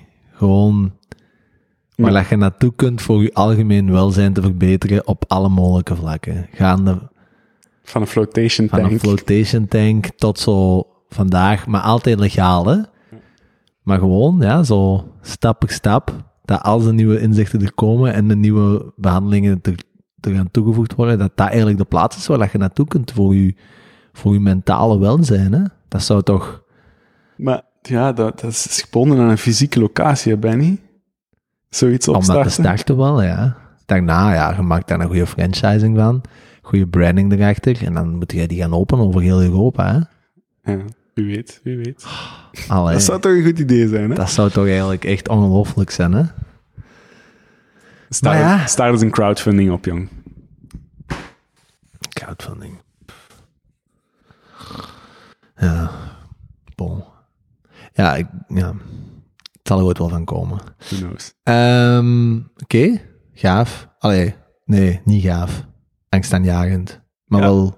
Ik denk de Ik heb, algemeen... ik, heb, sorry, ik heb niet geluisterd, omdat ik zag zo Michael Pollan, Tim Ferriss, en ik ken zo wel een beetje het laatste jaar, anderhalf jaar, 60% van de Ferriss en podcast is over psy- psychedelica, en de eerste half jaar ging ik er zo wel af en toe eens mee, maar ik heb nu zo wel iets van, ja, Ferriss, Ja, we weten het. is Maar bon, ik heb natuurlijk ook nog niet proefondervindelijk veel eh, ervan mogen ervaren, of gekozen om nog niet veel van te ervaren, dus misschien... Ja, dat gaat in een Uber worden, hè? dat gaat in een Facebook worden. Die heeft al die bedrijven geangel invest. Die zit daar aan de basis, basis. Eh, Is dat zo? Maar ja, Heeft hij veel angel investments in die dingen? ja, zo Compass, Pathways en... en- Maar Compass is een, een geo. ja, ik denk het wel. ja, ik denk, ik denk dat hij daar toch eh, in de eerste rondes mee aan tafel heeft gezeten. Waarschijnlijk, maar ja, dat baasje moet het niet meer doen het geld, hè. Ja, waarschijnlijk niet. Ook niet blij echt zo de meest Spartaanse eh, levensstijl, hè. Allee, pas op, als je dan hoort dat hem zo... eh, qua amenities heet hem wel wat, maar zo, die zijn kleren en die zijn gsm is zo'n iPhone 5 en zo, die...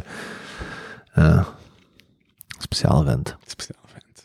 Paul, om daar een beetje een segue naar te doen, dat is dan Mhm. misschien het, ehm, meer shittier aspect van het kapitalisme. Maar ik vind dat we zeker in deze tijden af en toe toch ook wel eens, hoewel ik er straks ook wel een paar vraagtekens bij heb gezet, maar dat is een, voor mij nog altijd een vrij grijze discussie, kapitalisme.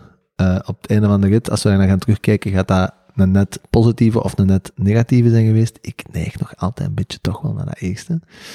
Misschien zelfs vrij sterk. Maar bon, uh, en een ding dat ik daar in de week van zag passeren, wat ik echt zo weer, dat was voor mij ja, zoiets waar ik even blijf bij stilstaan, is we zijn zelf aan het kijken naar hoe dat we, um, ja, hoe schalige dingen. Hè, dus wij hier, zitten ernaast, naast dat product van ons, 12 vierkante meter aan, uh, aan hardware, uh, dat Sonnesan bedraagt. X aantal uh, verschillende onderdelen. Hè, ik denk als je de kastonderdelen telt, dat je ook aan een x aantal honderden onderdelen zit met schroefjes en zo, en klemmetjes en deurknopjes en noem maar op. Um, maar ik was, ik weet niet, ik was in zo'n rabbit hole gevallen. Een, een massa uh, hardware uh, scaling rabbit hole. En er was zo ene... Ja, heel specifiek, maar ja, ja, super interessant. Ieder zijn een, ieder zijn een dada zeker. Absoluut. Hoe zien we het in Italië? Wat, is uw rabbit, wat zijn uw rabbit holes momenteel? Ik was overlaatst in zo ene getoken. Dus hardware scaling... Hoe, hoe, hoe, hoe schaalt je de productie van... van... Eigenlijk gewoon massaproductie, maar geen software, maar van complexe hardware zaken. Ja. En uh, ja, super zot, hè? want dan zou in één keer een, een quote passeren van een zeker een E. Musk. Ja, ik had er een, nee, oké. Okay. Uh, ja, uh, van een Elon, die dat dan, maar dat was in een heel artikel dat erover ging. Hè? En die zei dan, ja, mensen staan daar niet bij stil, maar bij ons, hè, en eigenlijk op elke auto, dat zijn ongeveer 10.000 verschillende onderdelen. 10.000? Holy. 10.000 verschillende onderdelen. En uw productieapparaat kan maar zo snel gaan als dat het traagste onderdeel daar is. Ja, klinkt allemaal heel logisch, zoals het meeste wat Elon zegt. Maar als je daar dan op bij stilstaat, van waar dat daar, waar dat daar moet achter zitten, van allee, 10.000 unieke componenten. En zo'n fabriek, dat tuft x aantal duizenden auto's per dag eruit. Maar dat, dat is toch ook waarom dat Elon de ruwe grondstoffen in zijn fabriek steekt en het volledige product eruit laat komen. Ja, hij is terug meer verticaal aan het integreren. Hè? Ja. Terwijl de laatste 50, 60 jaar heel de lean-methodologie, hè? dus die 10.000 onderdelen worden geproduceerd over de ganse wereld en die moeten allemaal op het juiste moment, juist op tijd, uh, in de fabriek aankomen, want als je ze moet opslagen, kost het geld en dat willen ze niet. Dus het is allemaal just-in-time delivery. Het is juist op tijd in de fabriek, zodat we het juist kunnen gaan assembleren. Um, en daar is inderdaad Tesla de eerste tegenbeweging aan doen, om het allemaal meer in huis te trekken. Maar, allee, ik wil het nu niet uh, specifiek op Tesla gaan, gaan, uh, gaan, maar dat is gewoon, dat was zo'n concept dat ik van dacht, allee jong, dat is nog nooit bij stilgestaan. Dat is zo'n nieuwe, nieuwe mental model unlocked. Zo, fucking hell, dat is echt, dat is echt waar, hè? Dat spel maar dat is nu een auto, maar dat kan, dat, kan een, dat kan een chip zijn, dat kan een laptop zijn. Hoeveel verschillende onderdelen zitten er in een laptop? Duizenden. Toch? Duizenden, hè? En toch slagen we daarin om in dat kapitalistische systeem, maar ook heel dikwijls door wordt gesloopt deze dagen, en opnieuw terecht, er zijn heel veel fouten aan. Maar dat marcheert wel, hè? Allee, de televisie, die staat daar wel tegen, tegen tegenwoordig, wat is 300 euro in de mediamarkt van een flatscreen die naar je retina verbrandt als je wilt te dichtbij gaat zitten. Dat was, dat was 50 jaar geleden onbetaalbaar. En nu, Jan Modaal kan, kan, kan zoiets hebben. En daar zitten honderden verschillende componenten in, die daar over heel de wereld worden geproduceerd. En die zijn op tijd, op de juiste plaats, aan de juiste prijs en dat marcheert gewoon. Hmm. En ze hebben ooit geprobeerd om dat op een andere manier... Ze hebben ooit geprobeerd om dat via, een, via centrale planningbureaus te doen. Hè? Dat er duizenden ambtenaren zaten die daar moesten zeggen... Nee, nee, nu moet jij dit onderdeel naar daar brengen. Nu, ze hebben dat geprobeerd. AKA. Communisme. But that shit didn't really work, did it? ja, dat is gewoon te duur, hè? Dat is het mooie van capital incentives, hè? En dat, dat is zo... Dat is heel... Dat is zo het... het dat is zo bijna, als je zo zou zeggen, het, uh, um, de, de, de kroon op het werk van het... Ik vind dat dat, dat, dat, dat, lukt. Zoiets complex, zo ja, mooi aan een betaalbare prijs in elkaar gezet te krijgen. Dat is voor mij het grootste argument van dat er ook wel... Ja, dat dat, dat, dat systeem ook wel langs de kant gewoon gigantisch goed werkt. Ja, absoluut, absoluut. Ja. Ja, eh, je hebt absoluut gelijk. En dan, dat, is, dan ook waarom dan een Elon zegt van, kijk, of dat ik nu naar Mars geraak of niet, zal vooral afhangen van of dat, dat kapitalistisch systeem in een deugdzame manier blijft werken. Hè? Of, dat, dat, of dat al die radertjes blijven draaien. Van zodra, dat die, van zodra dat uit elkaar valt, dan valt ook mijn capaciteit om een raket te bouwen van hoeveel meters hoog? Eh, 117 of zo. dat is echt belachelijk. ja. die, ja, dan, dan valt die huzarenklus aan elkaar. Dat, dat is, dat is onmogelijk. Crazy. Ja, en dat is ook zoiets waar je daar we niet meer stilstaan. Maar er zijn veel momenten, er zijn zo, allee, hij spreekt daar soms ook over, maar je vindt daar een ander, een ander bronnen ook heel dikwijls terugkomen. Zo, ja, wij, wij, onze generatie en onze ouders, en onze grootouders ook nog, denk ik. Wij zijn daar gewend geweest om in een omgeving te zitten, waarin wij verwachten dat het altijd vooruit gaat technologiegewijs. Maar dat is, als je nog maar naar onze recente geschiedenis kijkt, alles behalve een given geweest. Hè? Alleen er zijn dingen gebouwd in de tijden van de Romeinen, qua aquaducten, qua, qua architectuur, die dat wij pas 1500, 16, 1700 jaar later terug hebben ontdekt en terug hebben kunnen doen. Hè? Mhm. En daartussen is gewoon 1500 jaar aan toffe ellende en miserie en, en allee, Ja, dat is, dat, is, dat is ook waarom dat we het kapitalisme waarschijnlijk niet meer zo appreciëren zoals het zou mogen. Omdat we alles voor vanzelfsprekend aannemen. Hè? Het feit dat we hier in een verlicht gebouw zitten met een verwarming en, en, een, en een vloer die niet uit modder en pis bestaat, ja, dat zien we niet meer. Maar ga eens eh, 90 jaar terug, 80 jaar terug, grote kans dat je wel op een plek zat waar dat niet meer als, eh, als wat braakliggende grond was. Sowieso. Ja, en nog meer. We zitten hier in een showroom van een startup. Startup was ook... Wat, wat voor een belachelijk concept is dat ook eigenlijk, als je dat in niet-kapitalistische termen bekijkt. en slecht op niks, hè? Allee. Ja. Dat zijn zo van die dingen, dan, hoor, dan lees je dat soms en dan... ah ja, dan gaan ze achteruit zitten en dan laten zo en dan denk je, man, dat is echt dat is gewoon geschift, hè? Maar bon. Crazy, crazy world. Had jij er nog een? Hebben we nog zin in crypto? Ik heb in de laatste gaat ook over de crypto. Gaan we nog even down the rabbit hole? Ja, doe maar, jong. Hey, het is eh Woke Bro, nee, Awakened bro. Awakened Bro edition van de Junto. ik, zei het, ik zei het er straks ook fout. Awakened bro, niet woke bro. Heel dat woke... Ik, ik herinner mij nog, ehm, er is toch zo'n Ro- Rogier Roeters, Ro- Rogier Roeters, heel bekende Instagram-artiest, die zo, Ik ken hem niet, ja... maar ik zit ook niet echt diep into de Instagram. Ja, hilarisch. Ik denk dat menig luisteraars hem wel kennen. Ehm,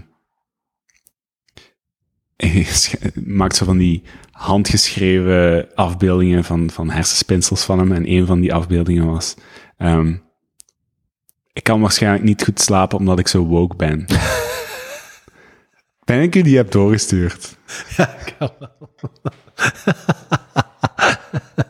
Eh, ja, vind ik wel goed. Maar toen in die tijd had ik zoiets van woke. Ah ja, ja, woke, wat betekent dat dan? Ja, dat zal betekenen dat je hè, een goed wereldbeeld hebt, of een, of een breed wereldbeeld, dat je een beetje weet wat er allemaal speelt op het, op het geopolitiek terrein, et cetera. Maar nu is woke, woke begint in mijn ogen zo'n beetje ultra links te worden, of, of doorgedreven cancelcultuur, uber sensitive voor, voor gender politics. Het heeft zo'n hele andere, andere ja, nasmaak gekregen. Of een heel andere betekenis. Ja, sowieso. Ik, ja, ik snap nu wel niet zo goed wat ik zeg. Is dat crypto... Of, hoe- Omdat we zeiden woke bro, maar het is niet- ah, ja, juist, ja, ja. Ja, sowieso, maar... Ja, dat is een heel ander gesprek, hè? we hoeven niet in te gaan. Ja, nee, I love it. Love it. Maar, ehm, ja, ik heb zo, heb je die geluisterd van die Noord-Koreaanse? ja. Ja. Ik vind, als woke persoon, ik, zou, ik ga daar heel graag met mensen over in gesprek. Ehm, maar ik, probeer zelf altijd, als ik daarover in gesprek eh, proberen om de beide standpunten heel goed te begrijpen. En dat is denk ik de beste manier om een goede onderbouwde mening te kunnen voeren. Maar ik heb het gevoel dat heel veel van die extreme woke, woke files, of hoe, hoe je die ook noemt. woke files. Schoontje. Wokers? Ik heb geen idee, maar... De woke mob. De woke mob, juist. Maar ik heb zo het gevoel dat die gewoon nog nooit eens niet echt een tijd hebben genomen om eens te gaan kijken van... Oké, wat is eigenlijk het, wat is het worst case scenario van hetgeen dat we hier gaan doen zijn? Is dit ooit al eens eerder voorgekomen in de geschiedenis? Allee, zo die, die vraag, stelt u die vragen eens en als ik mensen die aan het luisteren zijn op pad kan zetten, luistert het gewoon het laatste. Luistert als je het aan kunt naar heel die aflevering, dat, over de vorige aflevering met die, met die Noord-Koreaanse dame. Maar luistert voor alles. Als je daar een beetje een idee van wilt krijgen wat, dat de mogelijke consequenties zijn. En nee, eigenlijk moet je gewoon heel die aflevering luisteren. Hè? Maar op het einde dat ze zo dat bruggetje maakt naar woke culture. Hmm. Ik moet ook wel zeggen, en ik wil niet echt stoeven, maar ik vind, ik vind het leuk dat we niet te woke zijn bij de Junte Boys. Ah. Dat, je, dat je best wel wat, wat scheve moppen... Uh, als wij op nationale televisie kwamen, dan waren we gecanceld, laat ik het zo zeggen. Ja, waarschijnlijk, ja. Ja. Ik, um, ja. Nu, ik vind, dat, ik vind dat oprecht een heel moeilijk onderwerp, omdat ik ben 100% voorstander van alles wat heeft te maken met um, ik denk, ik heb het er gisteren nog over gehad, of zondag nog over gehad, um, in een lange autorit met een uh, meisje dat bij ons uh, stage had. Het straks in Maruga, mm die komt uit India. Mm Het ging over geboortecijfers. En, uh, en dat ik, ik ben van de mening van, er zijn momenteel te weinig kinderen in de overgrote meerderheid van de wereld. Zeker niet overal. Um, maar ik denk, ja, heel de westerse wereld sowieso, Zuid-Amerika ook. En dan tegenwoordig het grootste deel van Azië ook is zeker China. Um, want dat gaat ook zo snel dat de meeste mensen niet eens mee zijn met... Allee, je hebt nog het concept van dat je naar de middelbare school ging en China is met te veel. Nee, nee. Gigantisch probleem. Maar zij komt natuurlijk uit India. En dat is dan een van die laatste streken in de wereld waar dat, dat volgens mij natuurlijk niet opgaat dat er te weinig kinderen zijn.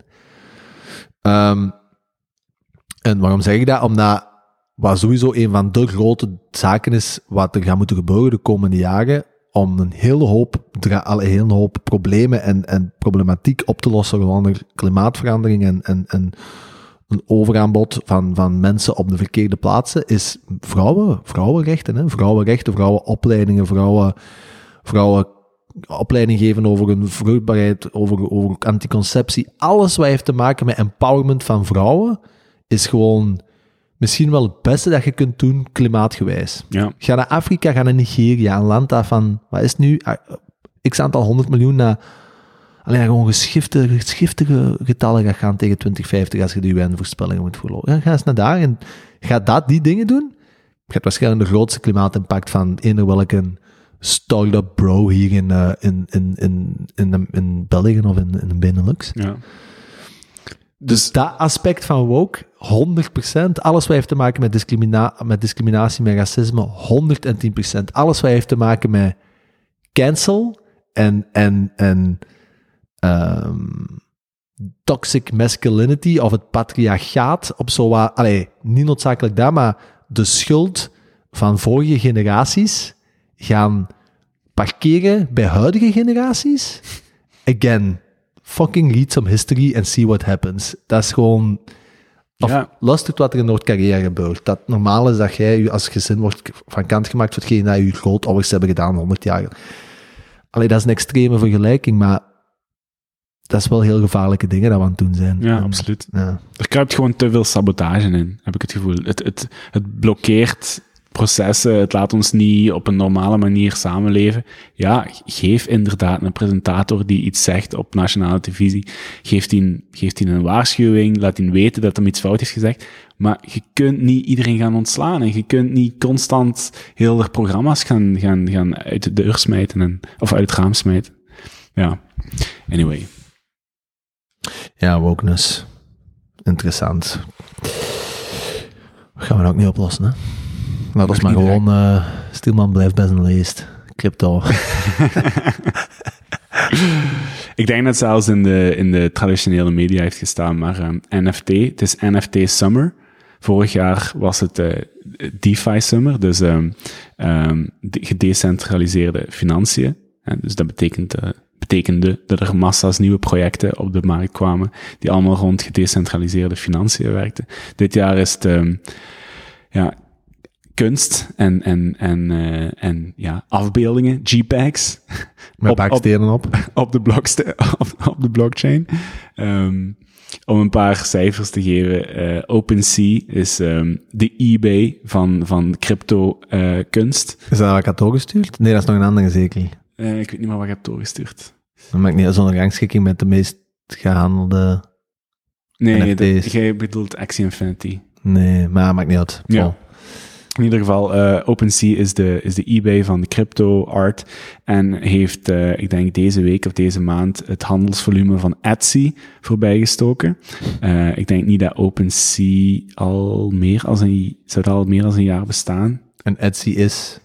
Etsy is het, het platform waarop de handgemaakte producten worden verkocht. Ah, Ik denk al 15 jaar of 20 jaar. Ehm, en ja, OpenSea doet nu een miljard omzet deze, deze maand. Maand augustus gaat alle records verbreken. Ze gaan een miljard omzet draaien. Maar dat is natuurlijk ook te danken aan het feit dat het enige wat zij dan doen is digitale files die op je computerscherm verschijnen, eh, certificeren op een blockchain. Er is er maar één van. Er is één uniek adres. Je kunt die terugvinden op de blockchain en dat wordt verhandeld. Dat is iets heel anders dan eh mahoniehouten eh tafelpoten uit eh, Colombia richting Europa verschepen. Ehm, ja, dat is natuurlijk een heel ander gegeven. Heb jij al een NFT? Ik heb nog altijd geen NFT. ik moet daar dringend werk van maken. Maar dat wil dus ook zeggen dat, dat dat soort van shit is er al aan het gebeuren. En de fucking... Nobody knows, hè. Dat is zo Niemand, hè? een niche. Dat is ongelooflijk. Dat Maar de bedragen die daarin omgaan Ik zijn snap het wel echt niet meer. gronduit belachelijk. Ik snap het wel echt niet meer. Dus eh, ik ga een paar leuke NFT's bovenhalen. Ehm moeten we nog iets extra vertellen over NFT's om meer kader te scheppen? Ja, denk het wel. Oké. Ja, dus ehm, non-fungible tokens, gecreëerd in principe één adres op de blockchain, wat ja, uniek Nog een is. stapje terug doen. Nou, waar- Digitale schaarste. Ja, digitale schaarste. Gecreëerd op de, op de blockchain, hè, op, de, op de lijst aan, aan adressen of, of, of zaken die op een, op een blockchain kunnen gezet worden, creëer, creëert je digitale schaarste. Ehm, dus die afbeelding die je hebt gecreëerd, daar is er maar één van, omdat die gelinkt is aan maar één bestaand adres op de blockchain. Of bijvoorbeeld, eh waar dat denk ik nu nog wel lang top staat, is zo NF NBA Top Shot. Ja, Dat is zoiets begrijpelijker, heb ik al gemerkt, als je het probeert uit te leggen, want ja, een afbeelding is een af... Maar stel, uw favoriete shotter in een Jupiler Pro League, dat is nu nog niet. Dat duurt geen 36 maanden niet meer. Maar ik zeg maar iets, uw favoriete Anderlecht-speler knalt er een in tegen 130 per uur in de winkelhaak.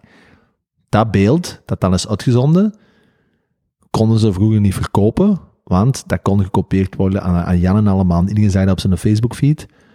Stel nu, als je via technologie, blockchain, dat beeldje kunt uniek maken, zodat jij kunt laten zien aan de rest van de wereld, ik heb het bezit van dat specifieke beeld. Ja, en dat is heel dubbel en dat voelt vreemd aan, want dat beeld staat nog steeds op alle nieuwssites. Dat wordt nog steeds gedeeld op Instagram, wordt nog steeds gedeeld op Facebook. Dus in principe kunt jij niemand tegenhouden dat ze dat beeld wat jij bezit gebruiken of tentoonspreiden of ergens delen.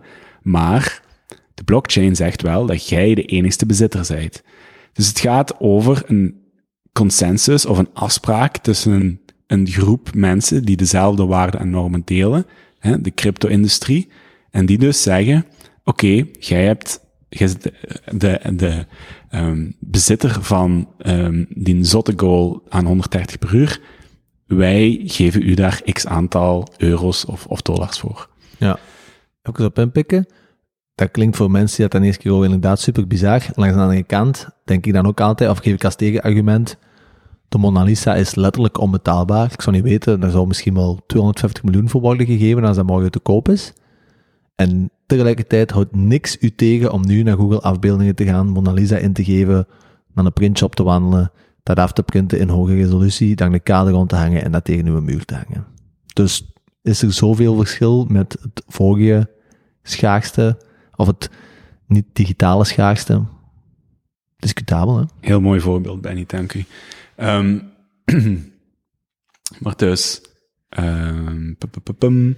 wat is er nu aan het gebeuren? Heel die markt is ontzettend aan het ontploffen. Welke kunstwerken hebben de meeste waarde? Dat zijn kunstwerken of NFT's met een zeker cultureel, culturele geschiedenis.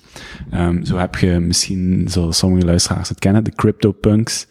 Uh, Kobe gaat me neerschieten, maar ik denk dat die in 2017 zijn opgedoken. Het zijn 9000 uh, ventjes die bestaan uit ge pixel art, dus met, met heel weinig pixels samengevoegd zijn, of, of ge, ge, gecreëerd zijn. Uh, en uit die 9000 um, mannetjes of figuurtjes, uh, daar zitten een, een paar um, ja, zeldzamere figuren tussen dan andere figuren. Zo zijn er denk ik een 24 uh, figuurtjes in de 9000 die geen menselijk gezicht hebben, maar een uh, primatengezicht. Dus apes. Um, en zombies zijn het ook, hè? Zombies zijn er ook. Er zijn er ook een paar vrouwelijke. Ja, die gaan dus voor um, gemiddeld 1 miljoen tot 3 miljoen over de toonbank op dit moment. Dus iemand betaalt, ik denk dat het duurste momenteel uh, 3, 3,5 miljoen is voor een ape met een blauwe bandana. Want die heeft een blauwe bandana. Er is ook een zombie met een, met een mondmasker. Nu dat we in COVID-tijden zitten, is dat natuurlijk nog, nog specialer. Een zombie met een mondmasker, ja, die ook voor belachelijke bedragen gaat. Um, maar je zou de vergelijking kunnen maken. Waarom? waarom? Omdat, stel in de tijd Pokémon kaarten, en stel dat ze maar 9000 Pokémon kaarten zouden hebben gedrukt. En dat was het. Klopt. Maar iedereen kende wel Pokémon. En iedereen kon ze onder het kopieermachine steken. Uh, ja, maar er was maar één echte. Ja, ja. klopt. Stel als er maar 9000 echte Pokémon-kaarten waren, voor wat ze op het draaien zouden die niet gegaan zijn in de jaren 90. Ja, heel goed punt. Dus je ziet nu, hè, de original gangsters, de mannen die er echt vroeg bij waren, die moeten zo'n CryptoPunk hebben om hun gewoon eigenlijk al een of andere reputatie gewoon waar te maken in, in de space of in de industrie. Uh, en je ziet die jongens ook allemaal die CryptoPunks als, als Twitter-avatars gebruiken. Um, om een voorbeeld te geven dat nu ook echt mainstream is aan het worden. Visa heeft deze week zijn eerste CryptoPunk gekocht om toe te voegen aan hun uh, al redelijk omvangrijke collectie aan, aan kunst, uh, investeringen. Uh, en daar hebben ze nu ook een CryptoPunk voor 150.000 euro aan toegevoegd. Dollar. Dat is dollar. Um, en een beetje grappige daaraan is dat Visa een soort van charme-offensief is aan het voeren tegen de crypto-industrie. Want die weet dat al die jongens op hun zolderkamers tegen een rotvaart een nieuw betalingssysteem zijn aan het, uh, uit de grond aan het stampen. En zoiets heeft van, hey, hey, don't eat us alive. We love you. Kijk, we hebben zojuist een van jullie favoriete JPEGs gekocht. ja, Crypto is cool, guys. uh. Maar wat ik... Uh, heel cool vond deze week. En dat was, uh, dat was een en al hype. Of uh, dat, dat ging gewoon heel goed rond. En ik vind het ook persoonlijk heel mooi. Is Art, uh, Art Blocks. Wat doet Art Blocks? Um, die proberen eigenlijk kunstcollecties te cureren van kunstenaars die, die echt zo op de, het kruispunt tussen programmeren, kunst, culture en, en hype en, en economische incentives eigenlijk ja, kunst creëren. Dus wat maken die? Of de, de, uh, ik ga gewoon één voorbeeld geven, uh, of twee. Uh, dat is misschien het gemakkelijkste. Een van de eerste gecureerde collecties op, op Artblocks was de Chrome, Chromie Squiggle. Um, en dat is eigenlijk een, wacht, ik ga het, eerst het achterliggende concept uitleggen. Alle kunstenaars op Artblocks zijn eigenlijk creëren, die, creëren een algoritme. Die creëren een algoritme en dat algoritme genereert een reeks kunstwerken voor u. En het is niet de kunstenaar die het kunstwerk maakt, maar het zijn de parameters in het algoritme die afgestemd worden, zodat wanneer jij als gebruiker, als koper, zegt ik wil een kunstwerk uit die collectie kopen en ik druk op ik koop, dat op dat moment uw kunstwerk gegenereerd wordt door de achterliggende code, de achterliggende programmatie, het algoritme.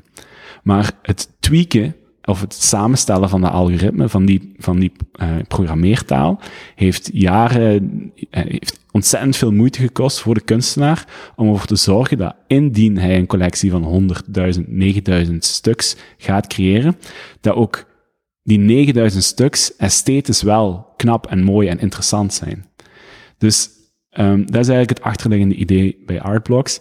Um, programmeertaal die eigenlijk getweakt is door de kunstenaar, door de visuele kunstenaar, die dan op dat moment ook programmeur is, uh, en die on the spot gegenereerd wordt wanneer jij het, het, de NFT mint, ze noemen ze het, slaan van een munt. Je mint eigenlijk je NFT. Je gaat hem creëren op de blockchain. Je gaat hem aan een uniek adres koppelen.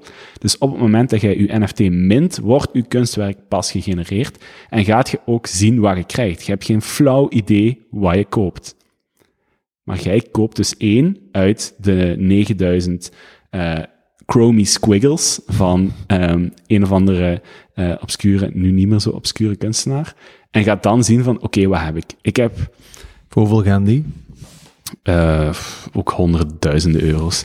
Um, dus het is ook een soort van metakunst. Het is in, inderdaad. De, de, de, kunstenaar, zijn vakmanschap zit in het zo optimaal mogelijk samenstellen van het algoritme en het algoritme voert het effectieve ja. de realisatie uit. Plus, het hele community aspect is hier heel belangrijk bij, omdat er komt bijvoorbeeld een drop. Hè? Um, Fidenza, moet je zeker eens opzoeken. Het zijn eigenlijk, ik vind persoonlijk heel, hele mooie kunstwerken.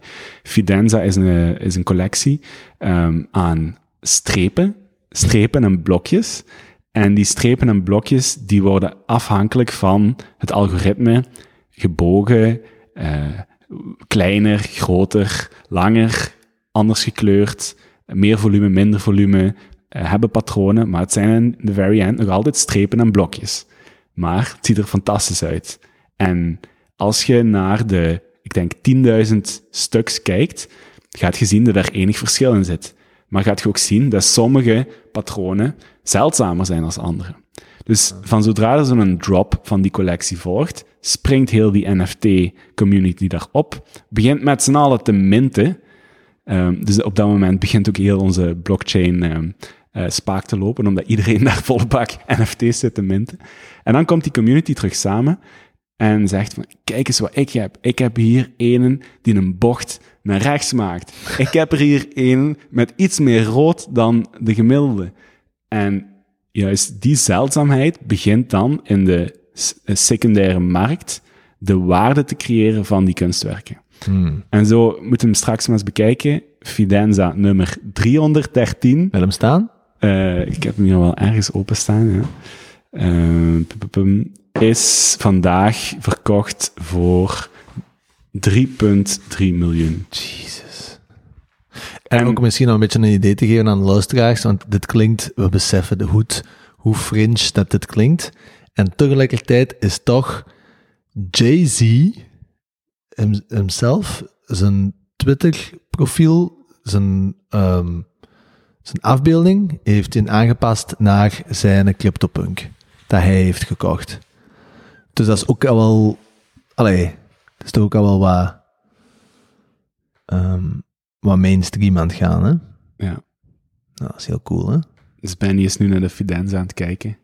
Um, het, het, het verhaal achter Fidenza 313 is dat de Fidenza 313 op een tulp lijkt. En dat tulpen in de crypto community een, een veel, veel belangrijkere boodschap met zich meedragen dan, uh, dan, dan een, in de gemiddelde, onder de gemiddelde bevolking, omdat ja, de crypto-industrie altijd um, um, verweten wordt dat het een, eh, een tulpenmanie is, dat het een bubbel is. 1000 ether en hij heeft het twee maanden geleden van 0,58 ether gekocht. Ja.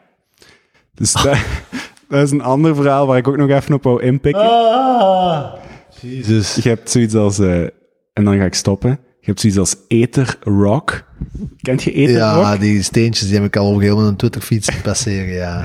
Dat zijn echt, je kunt het u niet simpeler voorstellen, maar het is echt een afbeelding van een cartoon steen. Iemand heeft een omtrek getrokken, heeft die drie verschillende kleuren grijs gegeven en het is gewoon een getekende steen.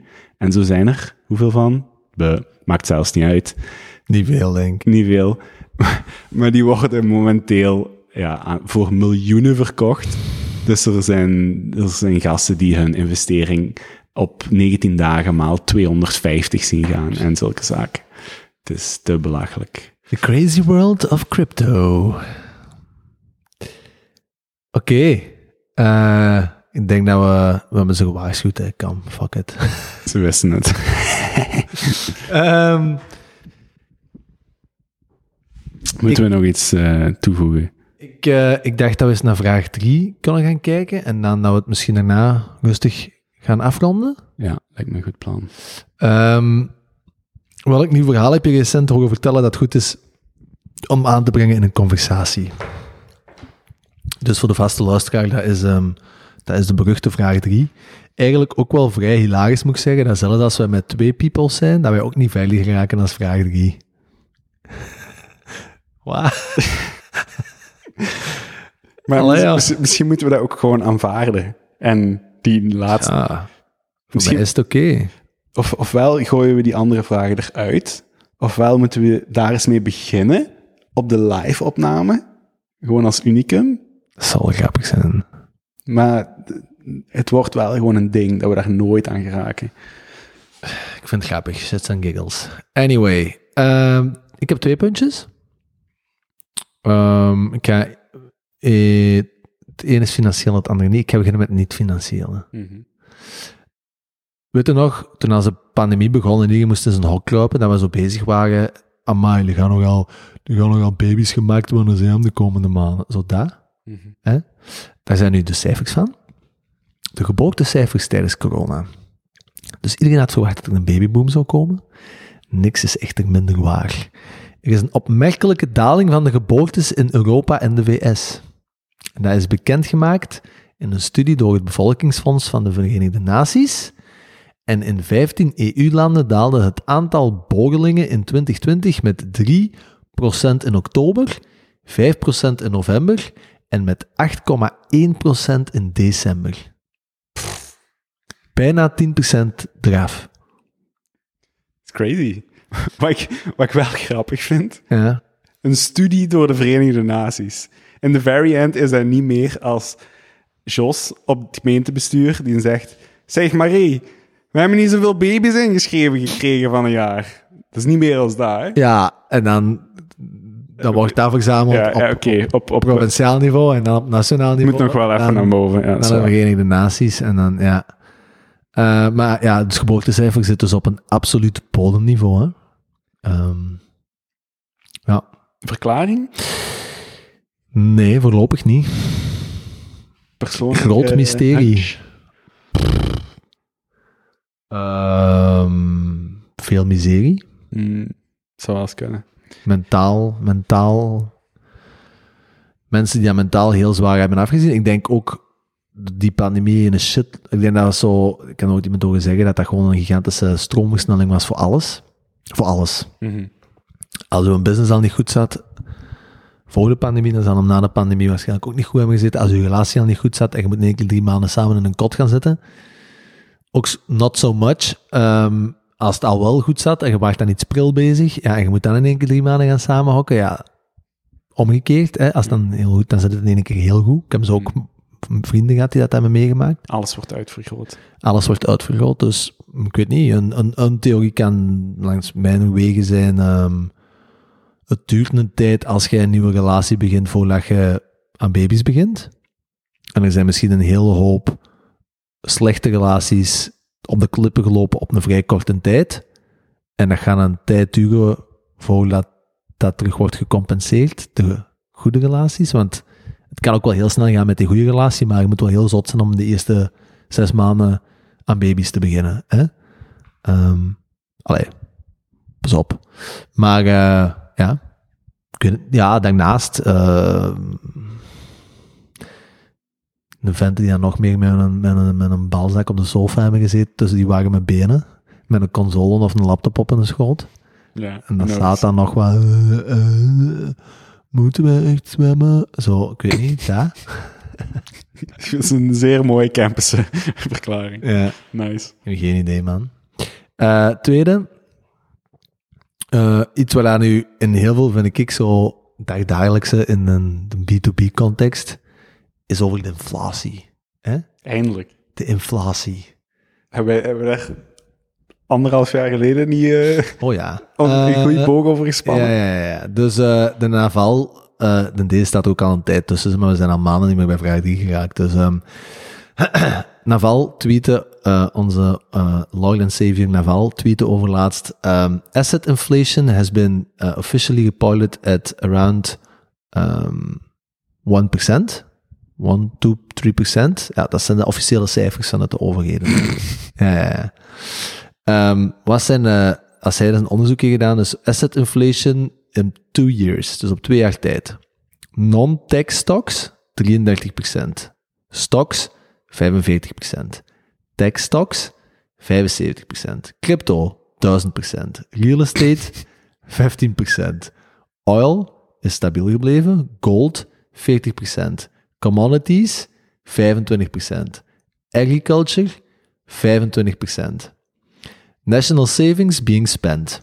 If your portfolio isn't up 30 to 50%, you lost ground. Dat is echt triestig. Ja.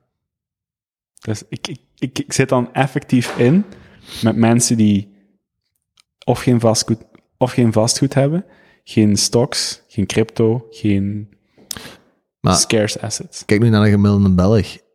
Vastgoed hebben ze grotendeels allemaal wel, maar dat is maar 15% gestegen. Hè? Ja.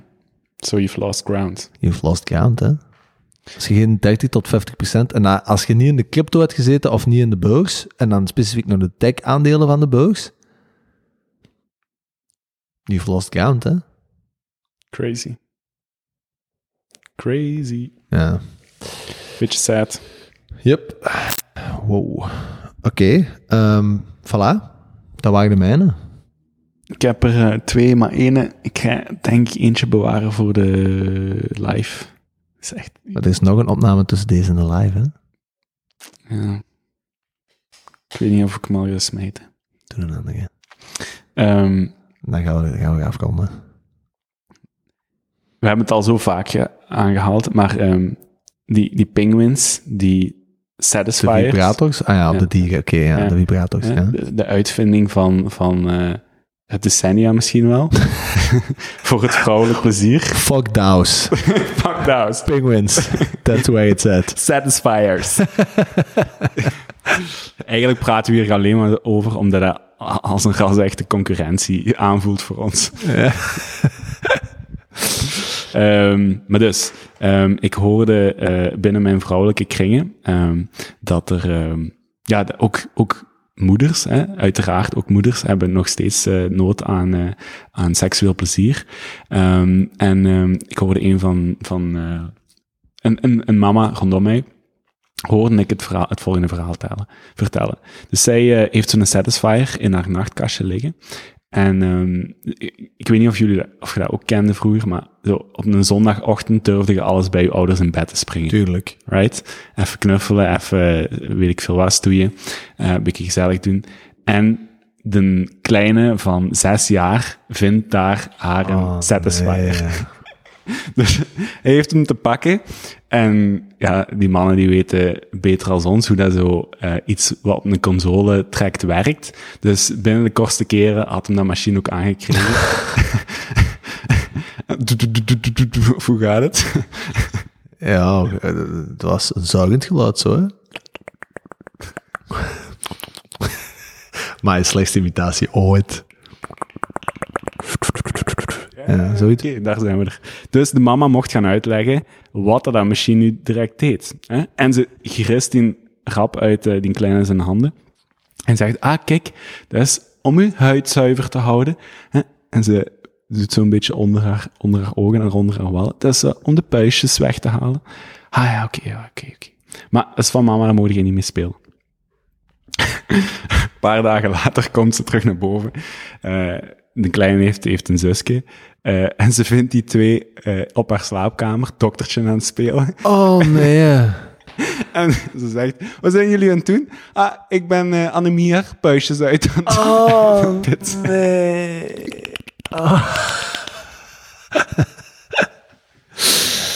Schitterend. Ja. Ik denk dat dat, ja, als je kinderen zet, zo- zo'n dingen. Je lacht. Dat, dat, dat is waarschijnlijk het plezier van kinderen. Tuurlijk, jong. Ik was dit weekend nog eh, bij mijn zus. En die eentje van vier en eentje van acht maanden. Dat is ook echt... Ik ben er dan... Ik ben er nog geen 24 uur bij geweest. En ik dacht echt... Manneke lief, dat is intens, jong. Dat is intens, jongen. Dat is niet normaal, jong. Dat is echt... Ja, dat is gewoon zot. En tegelijkertijd is dat zo leuk. Maar dat is wel... Ja, dan realiseer je wel van, ah ja, juist. Je moet eigenlijk echt genieten van, die, van zo- zo'n rustig weekend. Dat is echt, Ja, het daar geef je binnen zoveel jaar geef je daar echt veel geld voor, hè. Maar acht maanden, kan dat al iets? Of is dat nog een beetje, Schijten. een beetje zak patat, toch? Ja, ik kan zo wat rondkijken en zo wat recht zitten. Hmm. Schijten en brullen. Echt, als dat, Maar vier, dat is hilarisch, toch? Worden dat allemaal uitkraamt. dat is niet normaal. Dat is echt niet normaal. Ik zou daar te goed op gaan. Dat is heel funny. En dan zie je ook zo'n kant, als je zo iemand, als je zo'n gastje, eh, een bossen noemt hem dan, is echt fantastisch eigenlijk. En als je die dan zo wat gadeslaagt, dan zie je ook hoeveel van dat, gewoon puur creativiteit, dat wij gewoon compleet kwijtspelen. Hè? Ja. Die, die, die, die, die, die, die wordt ook wel goed opgevoed in de zin dat, allee, je hebt van die ouders die dat ze gewoon al vanaf een zes maanden, zo hier is een iPad, hè? doe maar. En dat zit gewoon, hè? Nee, nee, nee, nee, zo, dat is heel, ja, ik heb nooit iPad vast gehad, denk ik. Eh, en zo, eh, ik mag wel eens tv kijken of zo, hè, maar heel be- vrij beperkt. Hmm. Maar dan zie je dus dat het perfect mogelijk is als mens om u met drie auto's en twee poppen rot te amuseren, hè? Maar die mannen zijn gewoon 24-7 aan het trippen, hè? Kinderen. Ja. Is- ja, je staat daar niet bij stil, maar die zijn... in- ja, dat is, dat is inderdaad echt waar.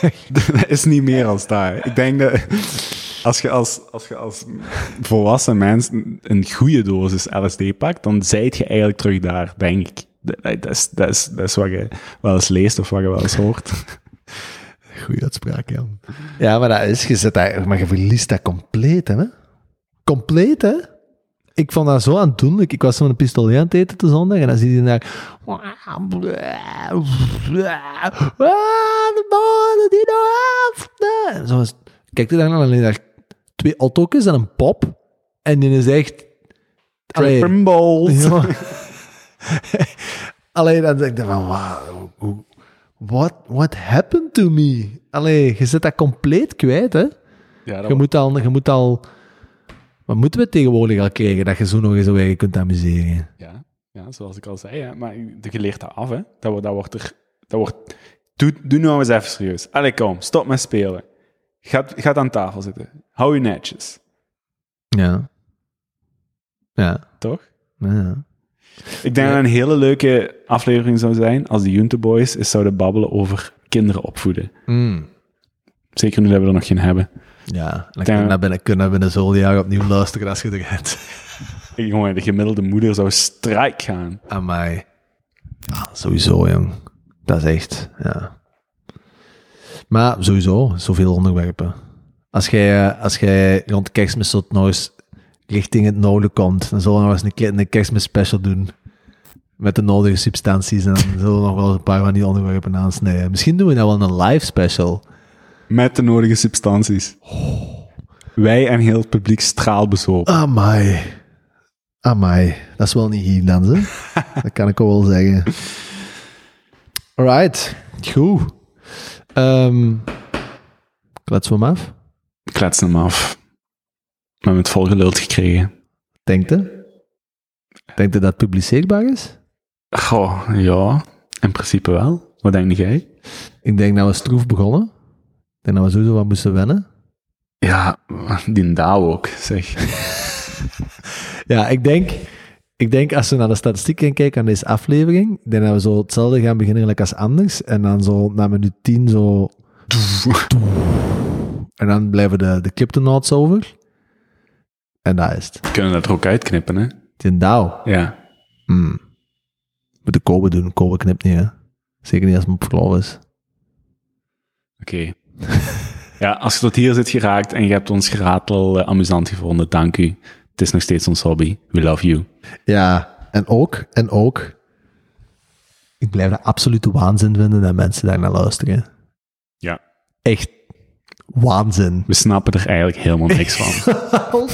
echt helemaal niks. Maar echt, hè, als hij nu binnenkort, binnen een maand, hier wat volk zit voor als gelul te komen luisteren, ik lig gewoon, ik kom omdat, ik, ik, zet mij aan tafel en ik lig gewoon de eerste vijf minuten strijken, want ik, I don't get it. nou, me neither. Maar het is wel funny. Goed. Watje? Salutjes, hè? bye bye. Dada. Ik moet een beat geven. Give me one. You the boys.